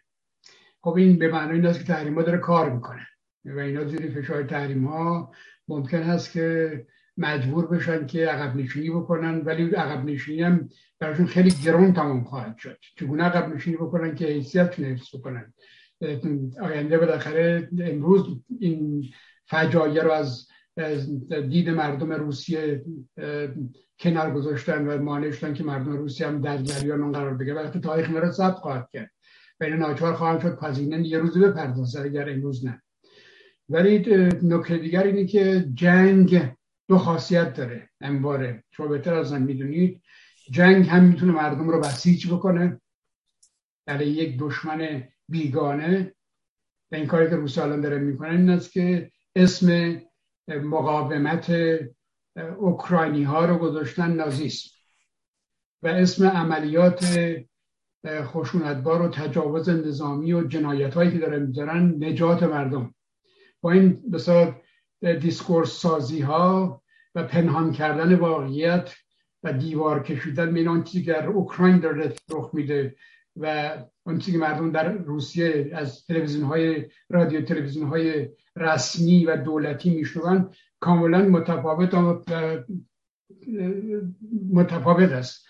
بنابراین این یک نوع هست که از جنگ استفاده بکنن مردم رو سمت خودشون داشته باشن. جنگ مثلا جهانی دو جنگ جهان دوم برای روسا همین خاصیت داشته جنگ جهانی اول درست برعکس عمل کرده. یعنی اگر شما ببینید که چگو چرا اپوزیسیون تزار موفق شدند باید فاکتور جنگ رو به عنوان اولین فاکتور در نظر بگیرید. اگر جنگ نبود اگر این حرکتی که تزار برای یک لشکر کشی و برای گسترش سرزمیناش انجام نداده بود احتمالا و این جامعه روسیه رو به گرسنگی نکشونده بود فلج نکرده بود. شعار پایان جنگ بلشویکا نمی گرفت یعنی خیلی از خاصهای نیروهای مخالف تزار اینکه جنگ رو پایان بدن گرسنگی ورده بود بدبختی ورده بود کشتار ورده بود. اون جنگ علیه حکومت عمل کرد. جنگ دوم بسیج عمومی بود. در برابر یک دشمن که اومده بود هم شاید کردم تا 16 کیلومتری مسکو پیش اومده بود و می‌تونست کل مسکو روسیه هم نابود بکنن بگیرن این دو دوگانگی جنگ رو در نظر گرفت و در هر شرایطی گفت این کدومی که از این برای اوکراین امروز مقاومت اصل است و تونستن هم ارتشش هم رهبری سیاسی رهبران سیاسیشون و مقاومت زلنسکی خیلی به نظر میاد که ارزنده است. تونستند مردم رو پشت سر خودشون داشته باشن در کنار خودشون داشته باشن که از سرزمین خودشون از خانواده خودشون از حرمت خودشون از آزادی که به دست اومده از انتخابی که کردن 76 درصد به زلنسکی رأی دادن. اینا از نه دفاع بکنن. در مقابل تجاوز که خب این تجاوز از 2014 شروع شده. اینا رو شما پیدر می‌دونید جمهوری اسلامی در جنگ علیه عراق. اون طرف هم صدام همین کار کرده این برای همینطور که دو طرف تونستن هر دو مدعی بودن که از اسلام داره دفاع می‌کنن. ولی به نظر میاد که در بحث این discourse هایی که دامن زده می‌شد متفاوت بود که نمی‌تونست هر دو اسلام باشه و هر دو علیه به هم بجنگن. مثلا ملی هم بود چون نگاه, نگاه می‌کنید. ببخشید. بخش باقی مانده از ارتش کلاسیک ایران از دوره پهلوی در جنگ نقش بسیار مهمی بازی کردند چون آموزش نظامی داشتن درس خونده بودن در زمین زمین. شما خودتون باز بهتر از من می‌دونید جمهوری اسلامی تلاش کرد و از اون بهره برداری بکنه بعد از جنگ هم پایان جنگ هم از اون ببره. این جنگ رو حالا جنگ امروز اوکراین رو هم هم برای مردم روسیه هم برای مردم اوکراین هم برای مردم جهان با تحلیل کرد. که چه نقشی داره بازی می‌کنه. نقش بسیج کننده علیه نیرو مقابل یا نقش تخریبی. در روسیه هنوز به این نقش مرحله نرسیده. اگه یه روزی به مرحله رسیده بعد برای روسیه هم بسیار گران گران تمام خواهد شد. نظر میاد که عمر سیاسی پوتینیسم هم پایان خواهد پذیرفت در روسیه. ولی الان این گونه نیست. شما نگاه می‌کنید که شخص مثل نوالنی رو با های مختلف تلاش کردن بکشنش نتونستن روزم دوازده سال محکوم ده سال دوازده سال محکوم به زندانش کردن و اگه این روند ادامه پیدا کنه مادام العمر در زندان خواهد بود. یعنی تا تا پوتین هم هست. یه وضعیت این گونه روسیه حاکم کردن. یعنی شما می‌بینید که در روسیه تظاهرات اعتراضات مردم در دفاع از صلح علیه جنگ حتی با یک کاغذ سفید با خشونت بسیار شدید پلیس روبرو شده یعنی اینا در داخل هم همون شیوهایی رو به کار بردن. که در اوکراین به کار می‌برن. یعنی خشونتی که نگذارن که هیچ کنون مقاومتی علیه تصمیمی که دستگاه سیاسی کرلین گرفته ایستادگی بکنه. تا زمانی که این بالانس عوض نشه تا زمانی که ما نفهمیم که جنگ چه نقش داره بازی می‌کنه برای روسا برای جامعه روسیه برای دولت روسیه برای ملت روسیه نمی‌تونیم بگیم که این جنگ می‌تونه باعث بشه روسیه بیفته پوتین بیفته عقب نشینی بکنه. به مسئله از این قبیل و مگر اینکه خود دستگاه دولتی به نتیجه برسه که فشارهای اقتصادی تحمل بکنه. فشارهای اقتصادی در مسیری داره حرکت می‌کنه که جامعه روسیه رو آگاه بکنه که این چه تصمیمی این چه وضعیتی است. دیگه نام پیدا نمیشه. دیگه صفای دسترسی به نیازمندی های روزانه اصلا هی طولانی شده. به اینجا برسونه مردم مطلع تر بشن. اعتراضات در خود حکومت بلند بشه. جنرال ها اعتراض بکنن. سیاست مدار الان اولیگارک برخی از اولیگارک ها اعتراض کردن. دو تن از این اولیگارک های هوادار خود پوتین رو به طور مشکوک کشته شدن با خانوادهشون. یعنی می‌تونه این نوع مناسباتی که در درون حکومت روسیه وجود به هم بخوره. اونها می‌تونه نقش بازی کنه. و فرمایشی که شما فرمایش شما در این زمینه که در حال روسیه هم بلند خواهد شد روسیه هم اعتراض خواهد کرد مردم روسیه مطلع خواهد شد در اون صورت حتما اتفاق خواهد افتاد. در غیر صورت ما شاهد همین وضعیتی هستیم که مردم روسیه همین دوگین که بهشون اشاره کرد مثل شو معتقد است ما مردم روسیه فراتر از آن چیزی امروز دیکتاتوری پوتین وجود داره می‌خوان. نمی‌خوان بیشتر دیکتاتوری بکنه. شما نگاه بکنید کلیسا دو نقشی داره کلیسا حقوق بگیر دستگاه دولتی است. پوتین خودش معتقد به مذهبینا نیست. خیلی از این اولیگارک ها یا دم دست کسانی که از قدرت از سابق قدرت حفظ کردن. اشاره هم بیان بکنم. خیلی از کسانی که در قدرت روس هستن همون کسایی هستن که در درون حزب نقش داشتن. ادامه اون هست.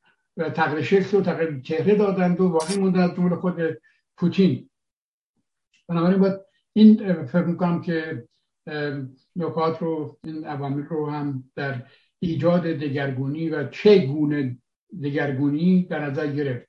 شاید به نظر من محتمل ترین چیزی که قرار جوی ارزبه کرده منم هم فکر می‌کنم این درست است اینکه پلن ب ای پوتین برنده نشه نشد پلن بیش باید شکست داد.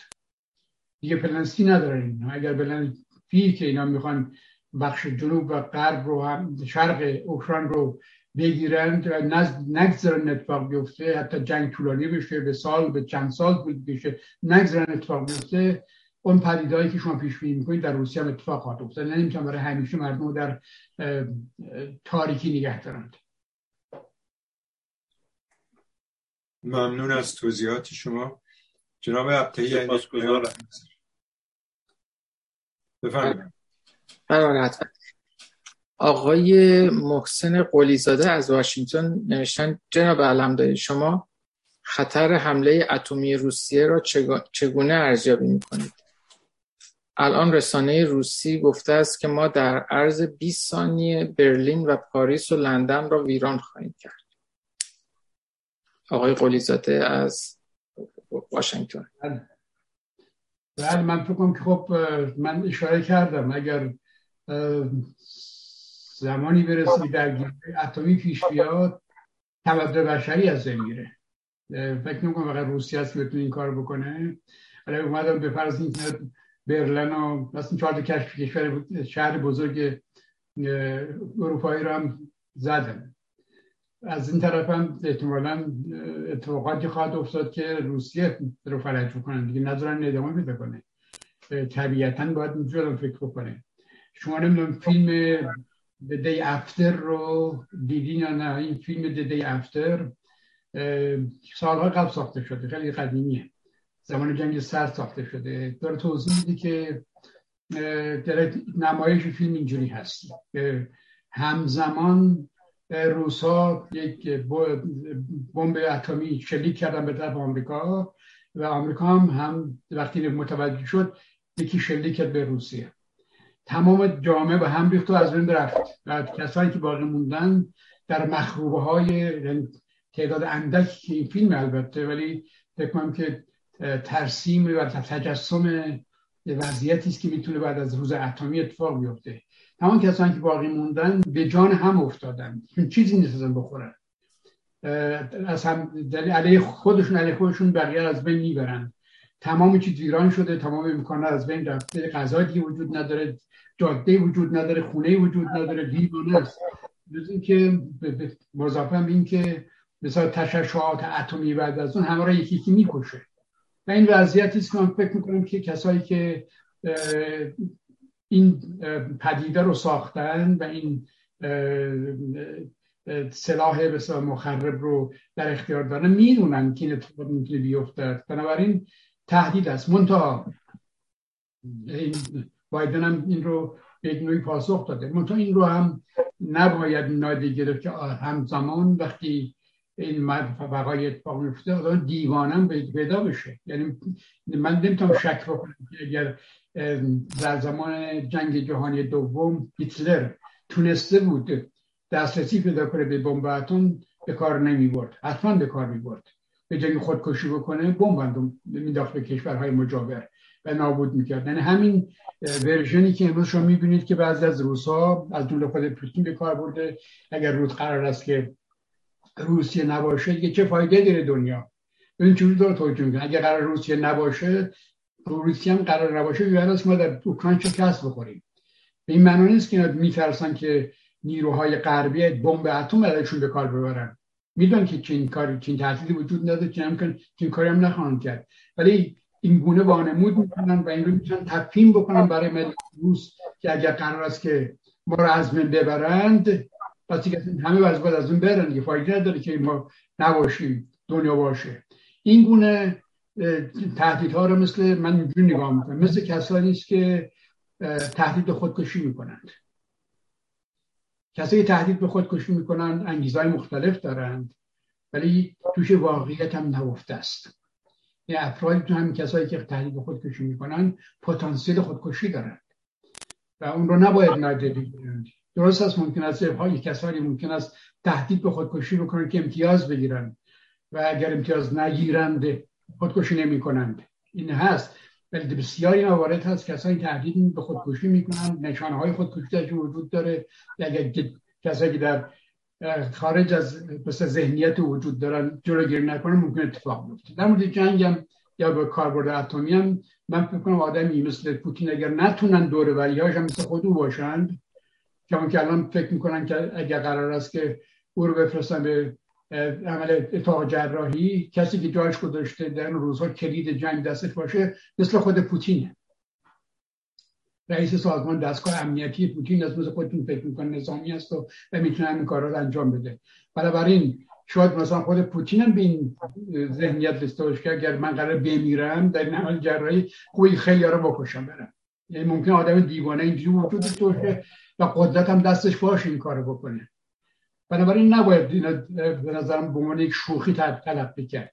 باید جدی تلقی کرد و راه حل این که در حال هم شناخته بشه که این واقعا چقدر جدی هست و همین که چقدر اگر جدیت چگونه باید مانع اون شد پیدا کرد. به نظر من ممانعت از این حرکت این است که اطرافیان پوتین رو تماس بگیرن. اطرافیانی که می‌تونن در دسترسی داشته باشن به او که نگذارن اتفاق میفته در غیر می‌تونه به حال اتفاق هم بیفته.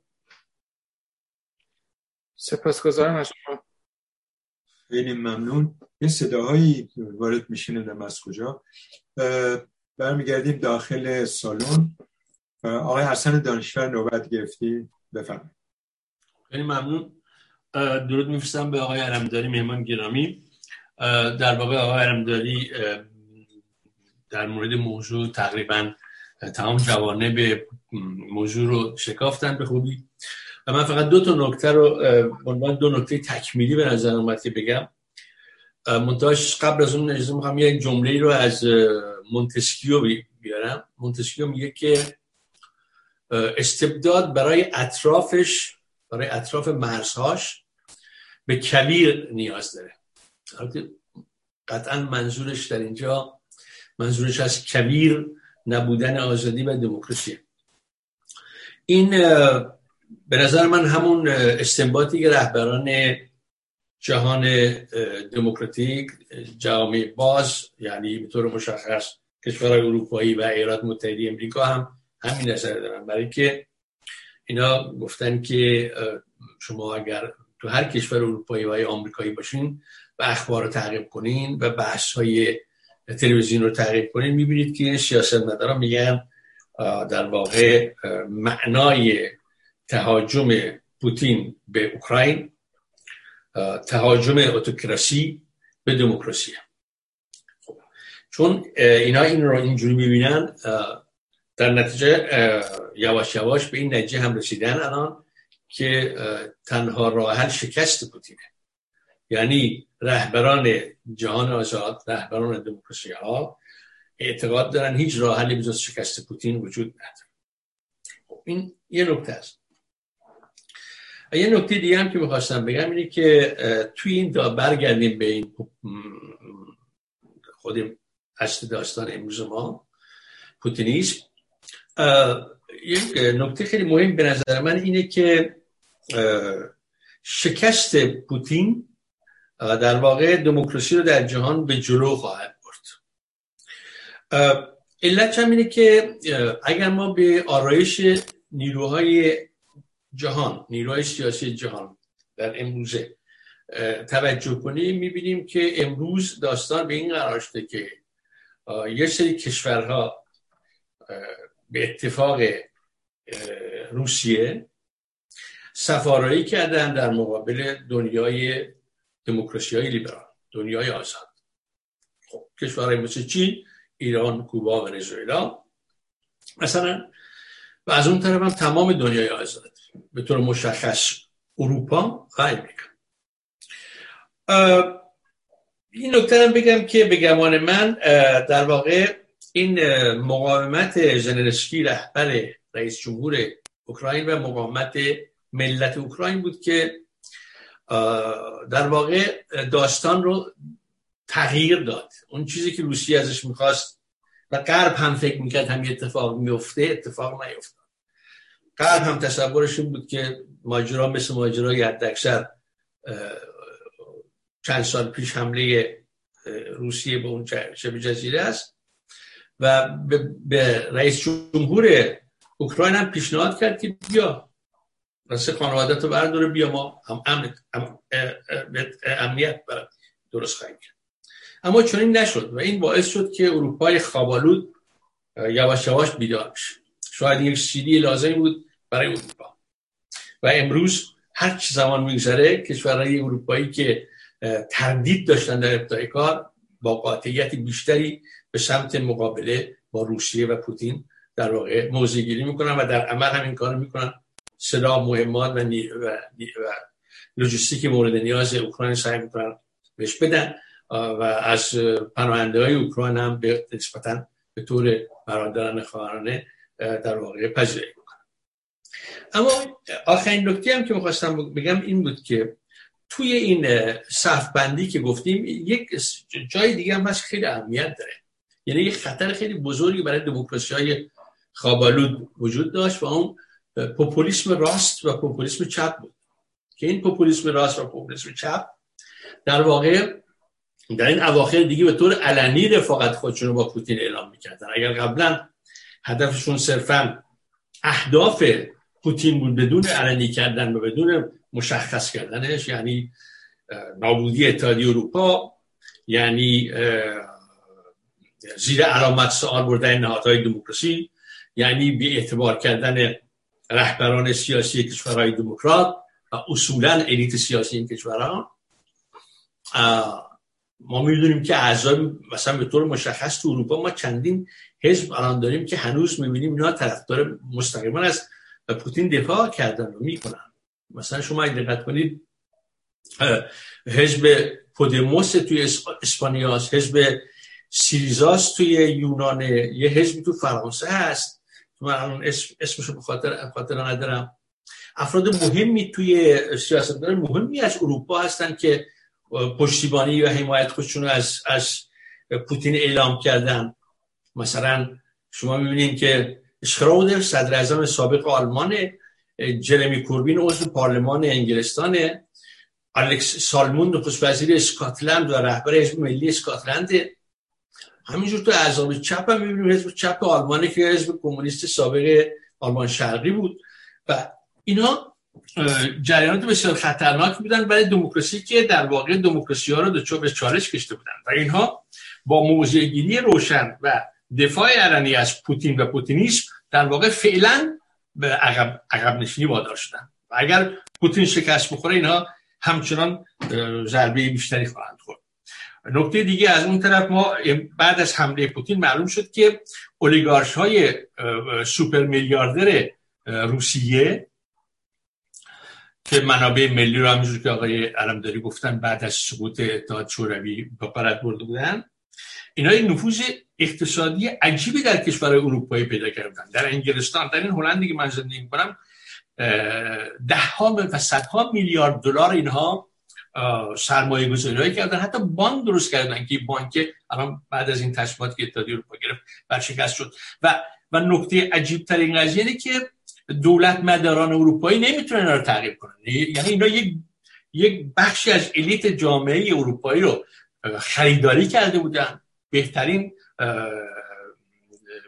حقوقدانا رو در اجاره خودشون گرفته بودن و به قدر قضیه است که الان با اینکه مثلا به شرط دولت اروپایی می‌تونن مثلا این سرمایه ها مال اولیگارش های روسه نمی‌تونن کارش بکنن به لحاظ قانونی. اینقدر پیچیده داستان. البته حالا دارن یواش یواش گام به گام پیش میرن.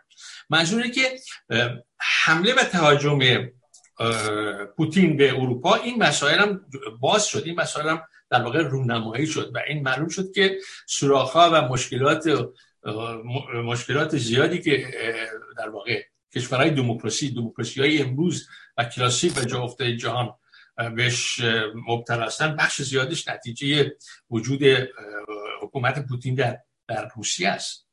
در اینجا بالاخره و به عنوان آخرین نکته باید به گمان من قدردان بزرگترین دموکراسی جهان بود. قدردان امریکا بود. اگر نبود امریکا روسیه حتما به اهداف خودش می‌رسید. اگر نبود امریکا کشورهای خوابالوده شمال اروپا و کشورهای دموکراسی های جنوب اروپا که بیشتر خطر رو در آفریقا می‌بینن در واقع اینا بیدار نمی‌شدن و شاید پوتین به اهدافی که فکر می‌کرد شاید نه نه به همه بلکه به بسیاری از اونها شاید دست پیدا می‌کرد. خیلی متشکرم. خیلی ممنون. جناب علم دارید توضیح دارید واکنشی حالا من نکته اضافه بکنم پرسشی نبود نکات صحیح فرمودنشون. فقط بگم که پوپولیسم که چپ که راست پیامدش یکیه. واقع اتکاب اقلانیت جامعه نمی‌کنه تلاش می‌کنه که از احساسات جامعه استفاده بکنه و این با دوام نیست و خطرناکه.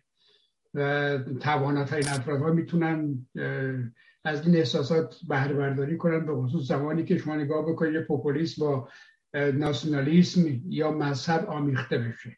از اون پیوند اینا می‌تونن پدیده درست بکنن بر علیه خود ملت بر علیه خود مذهب. شما نگاه می‌کنید می‌بینید که حالا کسانی که معتقد به مذهب اسلام هستند در ایران شیعه هستند به این نتیجه رسیدن که کسایی که در حال دنبال قدرت موجود نیستن به این نتیجه که اینها به مذهب هم بسیار ضربه زدن. همین حکومت که ادعا می‌کنه مذهبی هست خیلی ضربه مذهب هم خیلی ضربه زده.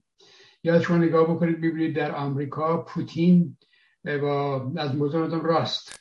حالا اونجا چپ اینجا راست. یا احمد نژاد در ایران از موضع چپ. یا چاوس موضع چپ در ونزوئلا. در آمریکا از موضع راست پوتین تلاش کرده که بر احساسات مردم علیه دستاوردهای حالا ممکن است بعضی افراطی بگن ولی در حال در یک دستاوردهایی است که انتظار نداشتن اتفاق افتاده بسیج کرده.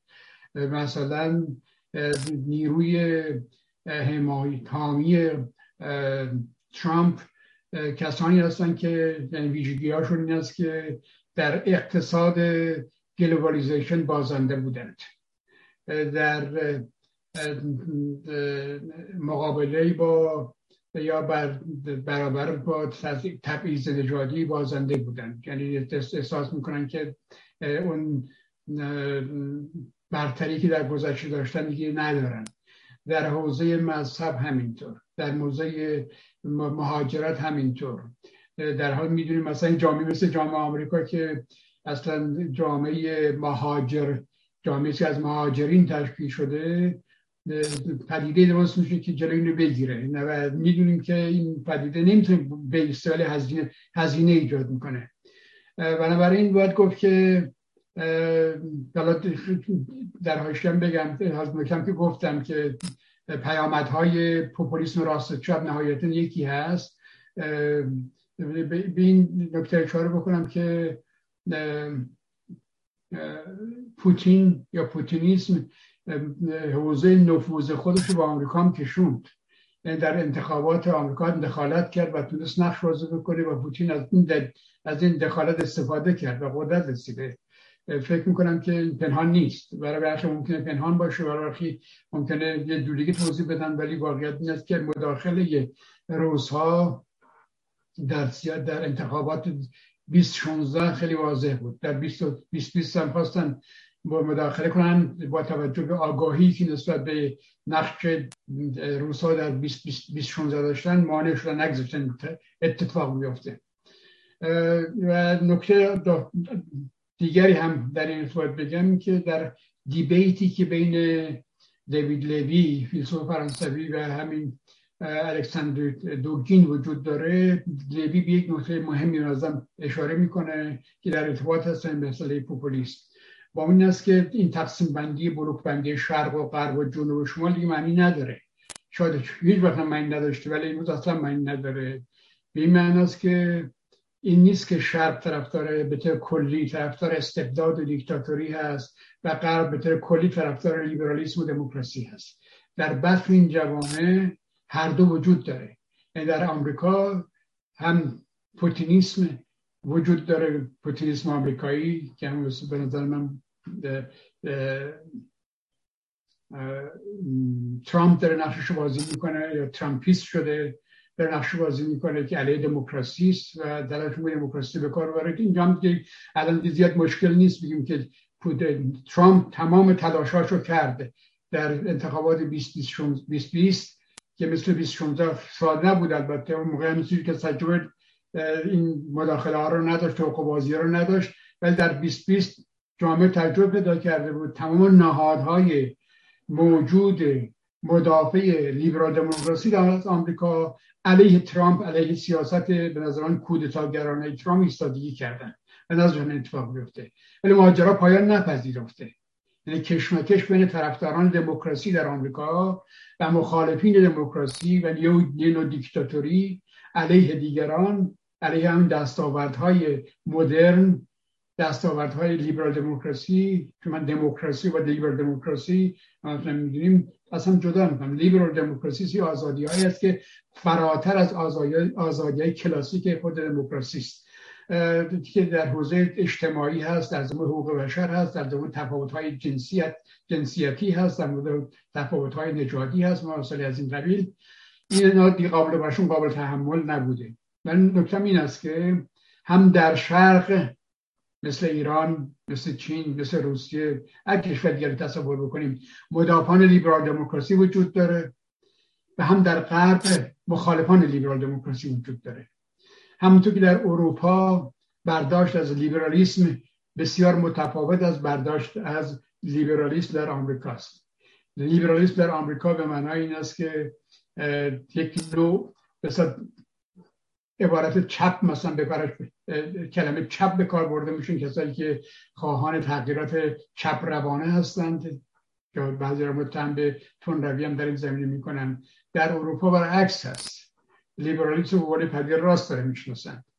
ولی در مجموع اگر بخوایم خارج از این قراردادهایی که اتفاق افتاده در نظر بگیریم لیبرالیسم رو با همون توضیح که اول دادم فرار از از موانع که ما هم می‌دونیم موانع چی هست و روی آوردن بیستی از دستاوردها و خواستهایی که خواست انسان هست رو تعریف کنیم در همه جهان هست. ولی قوت و ضعف اینها در کشورهای مختلف فرق می‌کنه. در آمریکا مسلما یک دموکراسی دو, غربی هست. اینا جا افتاده با افت ها خیلی پیش رفته. در یه جامعه هنوز استبداد هست و مانع از این میشه مثل روسیه مانع از میشن دموکراسی اتفاق بیفته و نفرت ایجاد می‌کنه. مثل دموکراسی غربی مثل دموکراسی آمریکایی نفرت ایجاد می‌کنه در درون جامعه.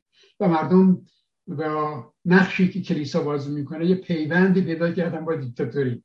ولی به معنای نیست که همینطوری اینجوری فکر می‌کنن. در همین روزها در همین دو ماهی گذشته گزارش ها که خودم سرشماری نکردم گزارش هست که صدها هزار نفر افراد نخبه جامعه روسی از روسی در فرار کردن آمدن بیرون.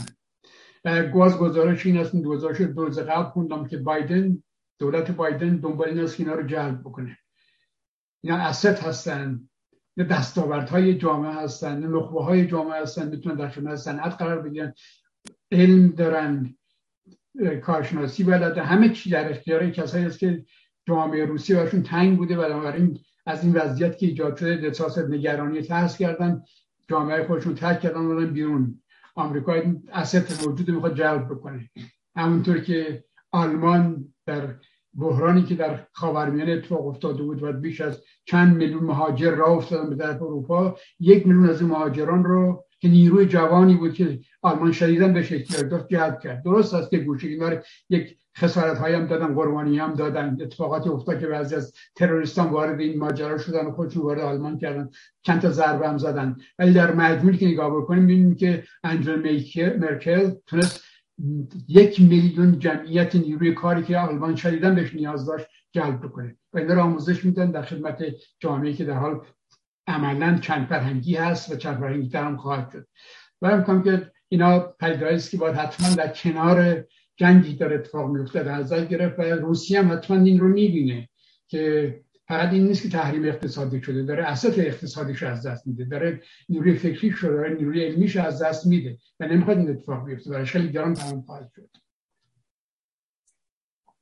من در حال در الان ساعت چند؟ تا دوازده اختیار شما الان ده دقیقه بودن ده دقیقه بالای یازده دقیقه دو ساعت واسم در خدمت باشم. ولی الان دو, دو ساعتم گذشته ولی در حال ده دقیقه دیگر در خدمت هستم خواهش می‌کنم. خیلی ممنون. آقای ابتایی از بیرون که هموطنان پیام دار بفرم بله حتما. خانم سهیلا شهسواری از جنوب فرانسه. نوشتن اگر این پرسش بیجایی نباشد می‌خواستم نظر دکتر علمداری را در این مورد بدانم که چرا با وجود فروپاشی شوروی و از بین رفتن حکومت کمونیستی هنوز بخشی از کمونیست های ایران به خصوص در حزب توده. وابسته به روسیه و توجیه کننده رفتار پوتین هستند.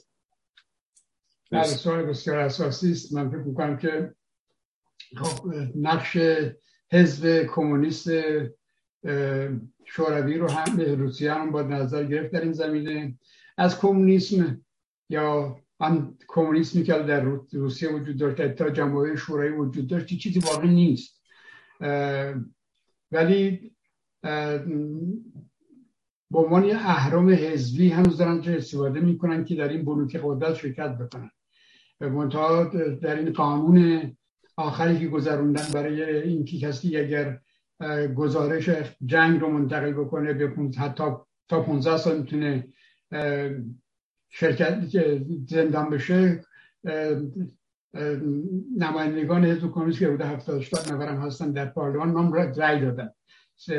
کامل در بست برای اونها با همین پدیده پوتینیسم همراه هستن جدا نیستن امتیاز می‌گیرن برای اینکه بمونن کاندیدای حزب کمونیست روسیه در انتخابات آخر 11 درصد رأی آورد. پوتین 70 درصد رأی 70 خورده درصد رأی آورد. ولی تابع سیاست پوتین هست اینها پدیده ضد غربی و ضد لیبرال بودن و ضد دموکراسی بودن در اون قوی تر هم حتی هست. خود حالا کسانی که در دولت روسیه هستن نقش مستقیم دارن مثل خود پوتین. نه اعضای حزب کمونیست بودن دیگه نه فقط چهره عوض کردن. یه دار چهرهشون عوض نکردن هم تو همون حزب باقی موندن یه دار نه. برمیگردن به اون نکته به بسیار مهمی که ایشون تر کردند فقط در درون روسیه نیست که اینا منافع مستقیم داشته باشن. شما می‌بینید که ایرانی هایی که به یک نوعی وابستگی ایدولوژیک داشتند به حزب توده و شوروی همچنان این احساس برایشون باقی مونده. امروز در روسیه یک سرمایداری تبهکار. به نظر من ترمی که از متخصصین باز روسی شناس روسی تبار به کار برده حاکم هست.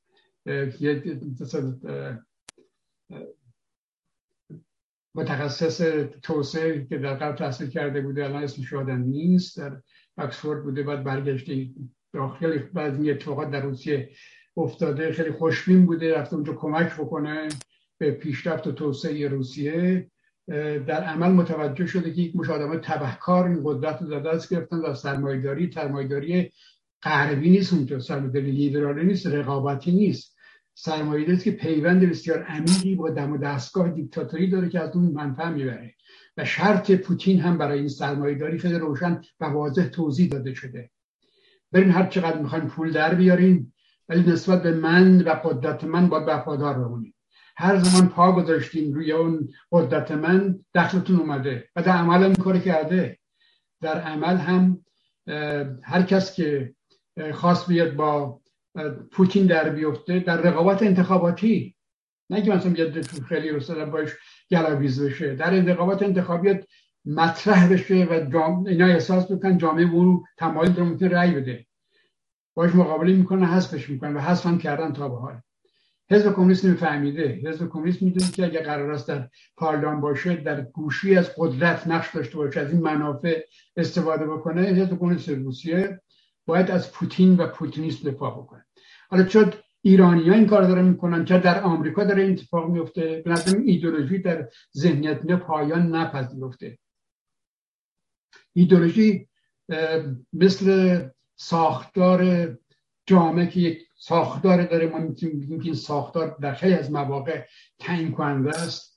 در ذهنیت انسان این ایدئولوژی نقش بازی می‌کنه که وقتی به صورت ساختاری در بیاد انقدر جا بیفته که تمام تحلیل های شما رو بر اساس اون ساختار هدایت بکنه هیچ گریز از اون بسیار دشوار خواهد بود. خیلی به نظر می‌خواد به نظر میاد باید کار بشه که شاید هم از اون گریز پیدا کنه باز بشه. ما در critical theory معتقد هستیم که باید مستقل بود. باید پدیدار fact ها رو شناخت. باید بر اساس fact ها تصمیم گرفت. بر اساس fact ها دار نظر داد. این critical theory اساسش این است که اگر تو ایدولوژی هم داری ایدولوژیت رو مثلا انعطاف پذیر نگاه کنی شما می‌تونید بگید که لیبرالیسم هم یک ایدولوژی هست مثل کمونیست. ولی تفاوت این است که اون مثل پاراجور میمونه تو ذهنت میمونه دیگه نمی‌کنه. این واضح یکی از به نظر من امتیازات لیبرالیسم و در قلب این است که قرد دچار بحران های متعدد بوده. خیلی زیاد. ولی این انعطاف در لیبرالیسم سبب شده که در درون خودش راه حل پیدا کنه و از بحران عبور بکنه. و نگذارین بحران دوام پیدا کنه. در دست کمونیسم این ایدولوژی کمونیستی که در روسیه در کشور اروپای شرق تا نقطه نابودی دوام پیدا کرده. یعنی می‌تونستن اگر مثل لیبرالیسم انعطاف داشت این ایدولوژی می‌تونستن دوام پیدا بکنن. یعنی هر موقع با بنبست رو بشن می‌تونستن که این راه حل میانه انتخاب بکنن راه حل انتخاب بکنن که نشون دوام پیدا بکنه ولی تغییر مسیر بدن. مثلا در سال 1933 یکی از شخصیت های برجسته حزب کمونیست روسیه کیروف به نظر میاد که نظر نفر دوم در حزب بعد از استالین بوده. استالین دچار بحران روسیه دچار بحران بسیار بزرگی شده به حدی که می‌دونید که همسر استالین در یک جلسه اعضای پولیتبرو که شرکت تو خونه یکی از اعضا تشکیل میشه معلوم تو خونه هاشون تشکیل می‌شد. همسر استالین هم بوده همسر دوم استالین هم بوده و از این وضعیت بسیار اسفناک کشاورزی و ورشکستگی اقتصادی و فرق و بدبختی صحبت می‌کنن. زن استالین خیلی ناراحت توانی میشه و میگه همش تقصیر خود توه به استالین اشاره می‌کنه. استالین بهش پرخاش می‌کنه شدیدن و او قهر می‌کنه از جلسه میری بیرون و فردا خبر خودکشی شد. منتشر می‌کنن که خودکشی کرده. بعد از این ماجرا و ماجرای متعددی که اتفاق افتاده کیروف مطرح بود به عنوان کسی که می‌تونه جانشین استالین بشه و مشکلات حل به نسبی برطرف بکنه. یه تغییر تحولات وجود بیاره افرادی که دور هستن رو به روی تخصصاتشون تقسیم بکنن جا, جا بذارن.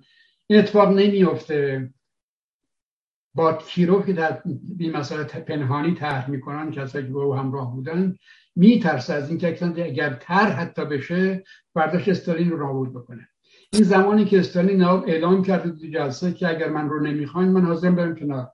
اگه فکر می‌کنید دلایل این وضعیت من هستم باش اشکال داره من بیام کنار یه دیگه بیاد. این رو گفته ولی همزمان کسی که مطرح هست برای جانشین استالین وحشت داره که بگه من هستم. اون کسی که تو میگی من هستم. و دیگران رو در واقع در رأی گیری هم رأی بسیار بالایی میاره در مقابل استالین که رأی خیلی کم آورده. ولی جرأت نمی‌کنه اتفاق میفته این اتفاق رخ بده.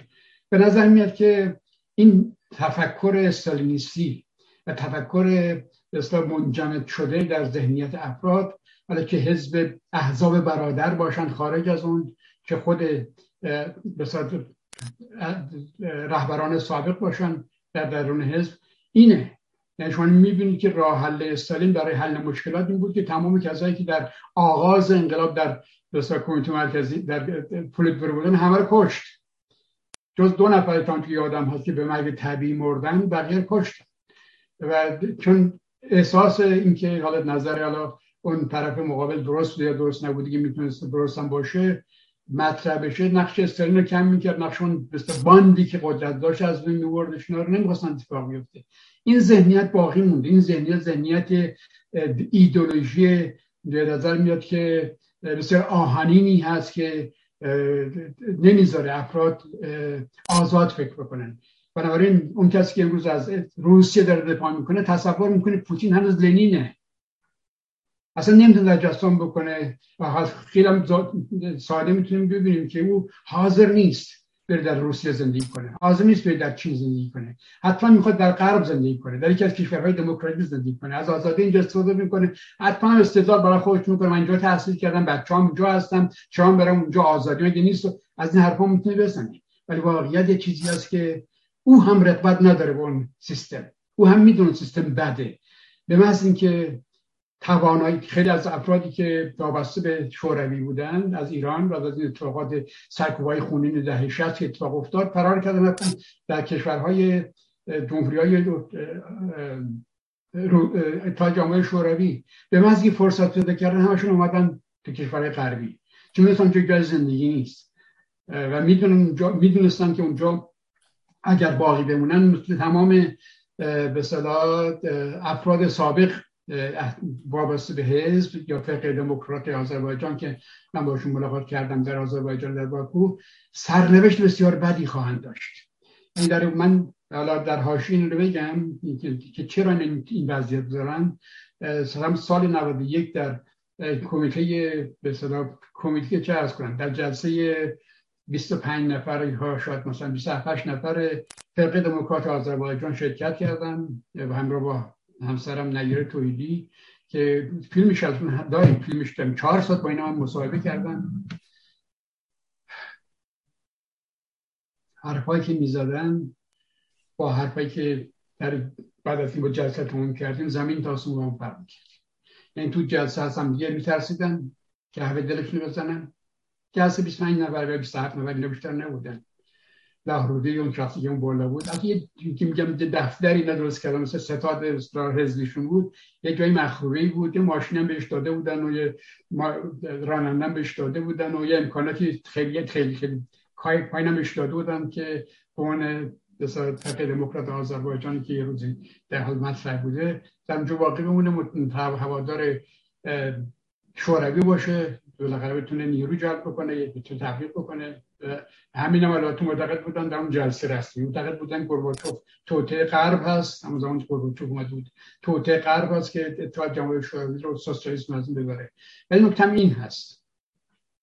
جوانترهاشون در اون جلسه سکوت مطلق حتی سر زیر مینداختن که به ما نگاه نکنن وقتی ما پرسش خیلی اتحادی می‌کردیم و به نظر میاد که میبایستن با بزرگتراشون جواب بدن یه جوری دیگران خانه بکنن. با پاسخ هایی که صحبت هایی که در بیرون از جلسه از ناشنیدیم زمین تاسون فرق می‌کرد. اونها خودشون زندانی همین 25 6 نفر می‌دیدن. نمی‌تونن از اونجا خلاص بشن.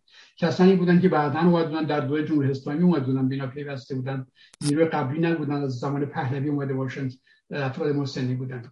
و خندهدار این که در حاشیه بازم بگم یکی از افراد جلسه چون خب من آدم سیاسی بودم معتقد به مارکسیست لنینیست خونده بودم معتقد به مارکسیست بودم معتقد به سوسیالیسم بودم. سوالایی که می‌کردم سوالایی کاملا در چارچوب دیسکورس های اونها بود. به من مشکوک شده بودم تو اینا را کجا می‌دونی؟ مثلا راجع فرق دموکراتیک و آزادجان خب تاریخ خونده بودم تمام تاریخ می‌دونستم چی است راجع بودن تو در آمریکا زندگی می‌کنی اینا را کجا می‌دونی؟ نکنه از طرف سیایی اومدی. این سر از مدر می‌پرسی نه. گفتم نه در ما مثل شما هستیم. ما از مزل خلاصیش پیدا کردیم. شما خلاص نشدیم. تفاوت در همین است. امروز من فکر می‌کنم اینا خلاصی ندارن. از اون وضعیت گرفتار هستن. و گرایش به روسیه یکی از افراد دیگر در اینجا نیست نمی‌خوام ببرم نوشته بود که اینا در حال هیچ وقت طرفدار طرفدار سوسیالیسم اینا نبودن. یعنی هیچ وقت منتقد اصلا روسیه نبودن. می‌دونستن در, در روسیه در اروپای شرقی در آلمان شرقی زندگی می‌کنن و از فجای اونجا آشنا با فجای اونجا آشنا بودن. می‌دونستن چه اتفاقا داره میفته منتها همواره برای ایرانیا بهش ترسیم می‌کردن که ایرانی را جلب این سیستم بکنن. نه طرف سوسیالیسم نبودن نبودن. نه طرف روسیه بودن. امروز هم طرف روسیه هستن. نه شدیدن علیه غرب هستن. شدیدن علیه آمریکا هستن. اینها معیارهایی است که امروزشون تعیین کننده است که اون ور وایستن یا این ور وایستن. جنایت در رخ میده. سرشون رو برمیگردن اون طرف نبین هستن جنایت اتفاق میفته. همون discourse و گفتمان پوتین رو تکرار می‌کنه. اینا نازیست هستن. این مردمی که دارن قربانی میشن پنج میلیون آدم فرار کرده از اونجا. و موقع یا کسانی که دارن مقاومت می‌کنن فکر کشته میشن رو متهم می‌کنه که نازیست هستن و باید باش مقابله کرد. رحم و هم نداره با نازیست باید مبارزه کرد دیگه. من این اینجوری می‌بینم که این طرفداری از روسیه جای طرفداری از سوسیالیسم رو گرفته. برای من وقتی سوسیالیسم به زمانی که رفتم اونجا مسافرت کردم هنوز به کاملا آشکار نشده بود پایان پذیر و فهمیدم اون چیزی که من تصور می‌کردم نیست. یه مسخره هست که اسم گذاشتن سوسیالیسم و همه بیزارن از اون چیز. مردم عادی بیزارن از اون. فقط حزبی ها هستن که در بهره می‌برن طرفدار این سیستم هستن. در هر جمهوری که من رفتم با محافلی که در تماس بودم صحبت می‌کردم مردم عادی علیه سیستم در جرأت نمی‌کردن تا موقع حرف بزنن. سزبی ها بودن که امتیاز می‌گرفتن و از این امتیاز استفاده می‌کردن. این دوستان ایرانی ما امتیاز هم نمی‌گرفتن. امتیاز اون زمانی بود که تونستن برن اونجا مثلا مقیم بشن و زمانی که فرصت کردن بودن قرد برای من اینجوری میرم اینا طرفدار روسیه هستن در برابر آمریکا در برابر خرد اگرچه در قلب در زندگی می‌کنن اگرچه از امکانات اینجا استفاده می‌کنن. اون ذهنیت ایدولوژیک به صورت یک ساختار در اومده و اون رو ول نمی‌کنه این ساختار ذهنی من اینجوری مثال در جامعه شناسی شما وقتی وارد کافتریای دانشگاه میشید ممکنه غذاهای مختلف رو روی بوفه بذارن. بسیده که شما از کدوم فرهنگ اومده باشید چون غذا بخشی از فرهنگ ماست دیگه بخشی فرهنگ همه هست. ذهنیت شما با اون غذا با طعم اون غذا با اون تیست آشناست. اتوماتیکلی کشیده میشه به غذایی که بهش آشنایی دارید یا با طعم شما با ذائق شما هم همخوانی داره. تو این ذهنیت جا افتاده و نمی‌تونه به این سادگی رد بشه. خود ماها یعنی خود من البته سال اول که وارد آمریکا شدم با غذای آمریکایی آشنایی نداشتم نمی‌خواست دوست نداشتم بخورم. ولی کم کم کم کم کم کم تغییر پیدا کرد شدم که یا آمریکایی ایرانی که می‌تونه هم غذا آمریکایی بخورم غذا ایرانی. نسل بعدی طرفدار غذای آمریکایی میشه. این گونه تغییرات می‌تونه اتفاق بیفته.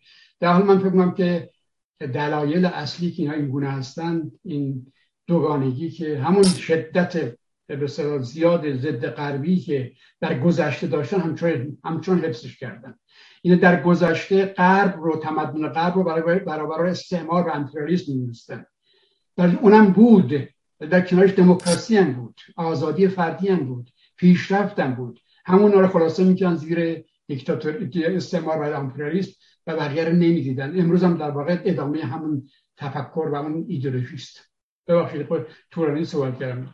خواهش می‌کنم استفاده می‌کنیم جناب علم داریم ما حدود نیم ساعت وقت مگه قبول زحمت بفرمایید با ما باشین خیلی خوشحال میشیم استفاده کنیم از دانشون اگر پرسشی هست دو تا دیگه هم من در خدمت هستم. ولی چون یه قرار دیگه هم دارم. ساعت 12 زبتون قرار دارم ولی قبلش واسه خود استراحت بکنم. ما بر... شما خسته هم شدین و خیلی ممنون ولی خب ما خسته نمیشیم از شنیدن بیشتر مشتاقیم بشنویم. من از خانم بدری عرض می‌خوام. یاد فراموش کردم که اسم اینا رو جا انداختم. خانم شبنم بدری بفرمایید.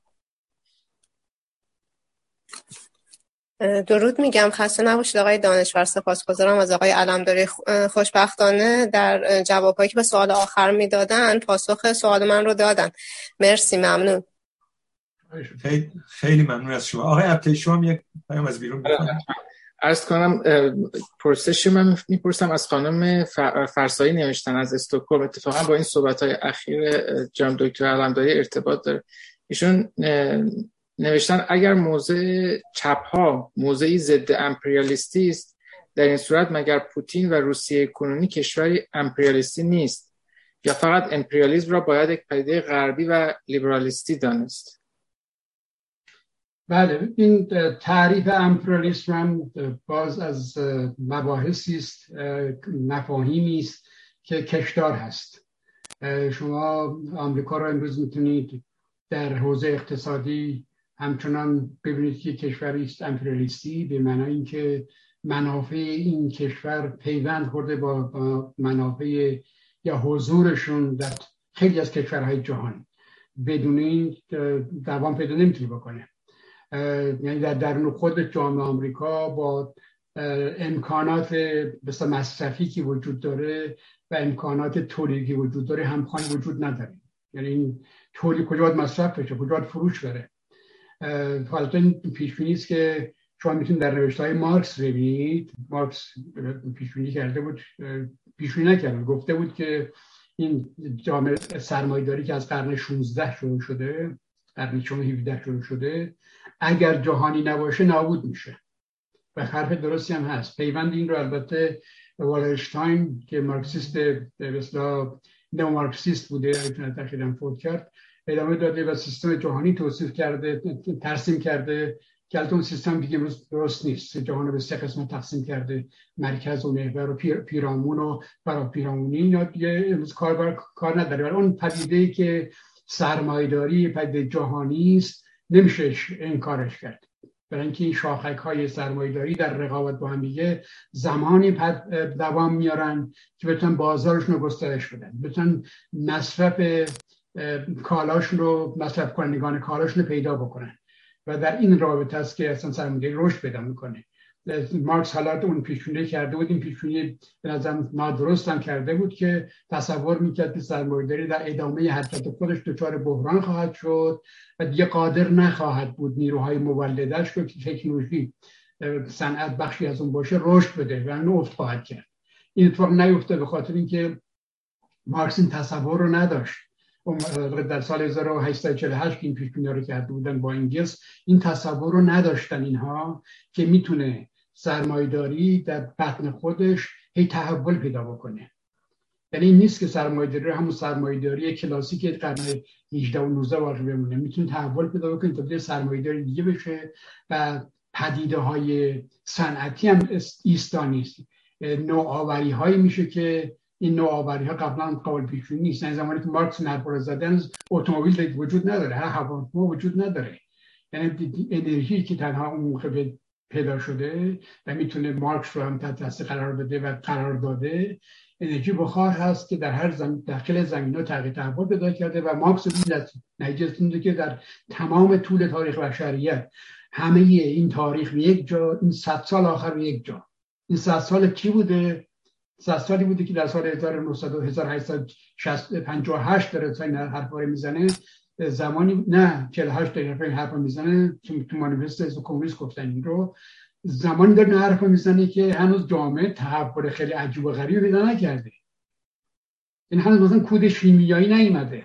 یا اصلا توی انقلاب کشاورزی شما مراحل مختلف که می‌بینید که سه تا انقلاب تو کشاورزی اتفاق افتاده. انقلاب آخرش که مثلا بخش صنعت کشاورزی باشه مکانیزه کردن کشاورزی باشه. تو مارکس ندیدید این پدیده ها را بعدا اتفاق افتاده. انگلس که زندگی طولانی تر از مارکس داشته او تا سال 95 زندگی کرده.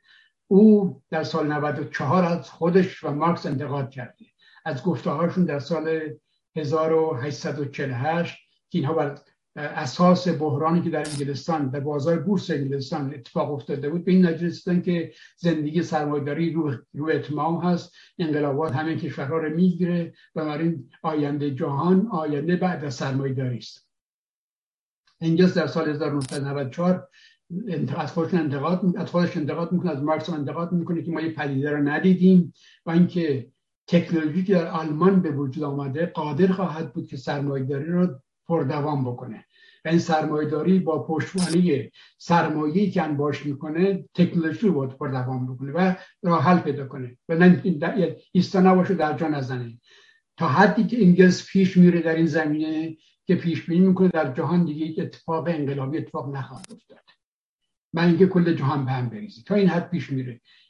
علا رقم این شما می‌دونید که لنین راه دیگری رفت. راه مارکس نرفت راه واتینگس نرفت. حتی جنگ در اتفاقی که انگلس فکر فکر می‌کرد که ممکن هست اتفاق عظیم و غریب جهانی باشه بحران 1929 32 بود دیگه. اون بود که می‌تونست اون موقع شما می‌بینید که کارگرها به جای اینکه علیه سرمایداری انقلاب بکنند متقصد شدن به سرمایداری که برشون امکانات زندگی رو فراهم بکنه چون کارشون از دست دادن زندگیشون درآمدشون از دست داده بودن و می‌دونستن این در جای رسیدن که زمانی ممکن هست که زندگی بکنن که این کارخونه بچرخه نه کارخونه بیفته. نقشی که انگلس در حال در اون دور بازی کرده به نظرم تنگ کننده بود. مثلا لنین یا لنینیسم اومد باجر عوض کرد که اون تو مارکس انگلس گفتن بلکه اینو به علنی نمیگه نگفته. گفتن که اونا متوسط بودن به طبقه کارگر که در کارگری این کار بکنه. درست است که طبقه کارگر وضعیتش عوض شده و سمت سوی به طبقه متوسط گرفته و پارلمان در با در رقابت های پارلمانی شرکت می‌کنه. و از این نماینده های کارگری در کار پارلمان هستن. درست از اتفاق افتاده. ولی ما لنینیسم یا لنین این طرح که خلاف مارکسیسم هست طرح که رو پیشاهنگان کارگرا این روشن فکرها یعنی حزب حزب کمونیست پیشاهنگ کارگر است. لزوما کارگر توش نیست. ولی پیشاهنگ کارگر است می‌تونه منافع کارگران رو نمایندگی بکنه و انقلاب رو پیش ببره. این ایده با ایده مارکس که یک کامپانی نداره ولی انجام شد. شما می‌دونید نهایتا هم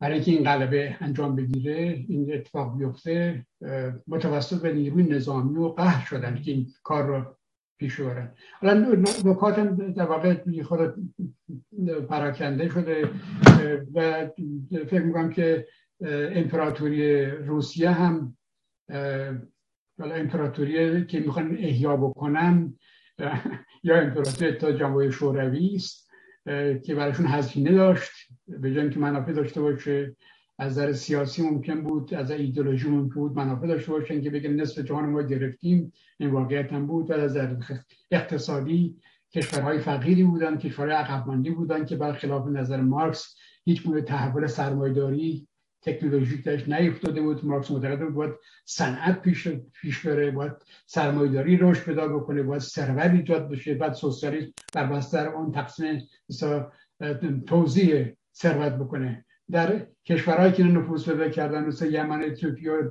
ویتنام و کوبا و افغانستان هیچ کنی از اینا نبود توش. عقب ماندگی بود. همشون بروش هزینه حتی اروپای شرقی کشورها اروپای شرقی همشون بروش هزینه بر بود.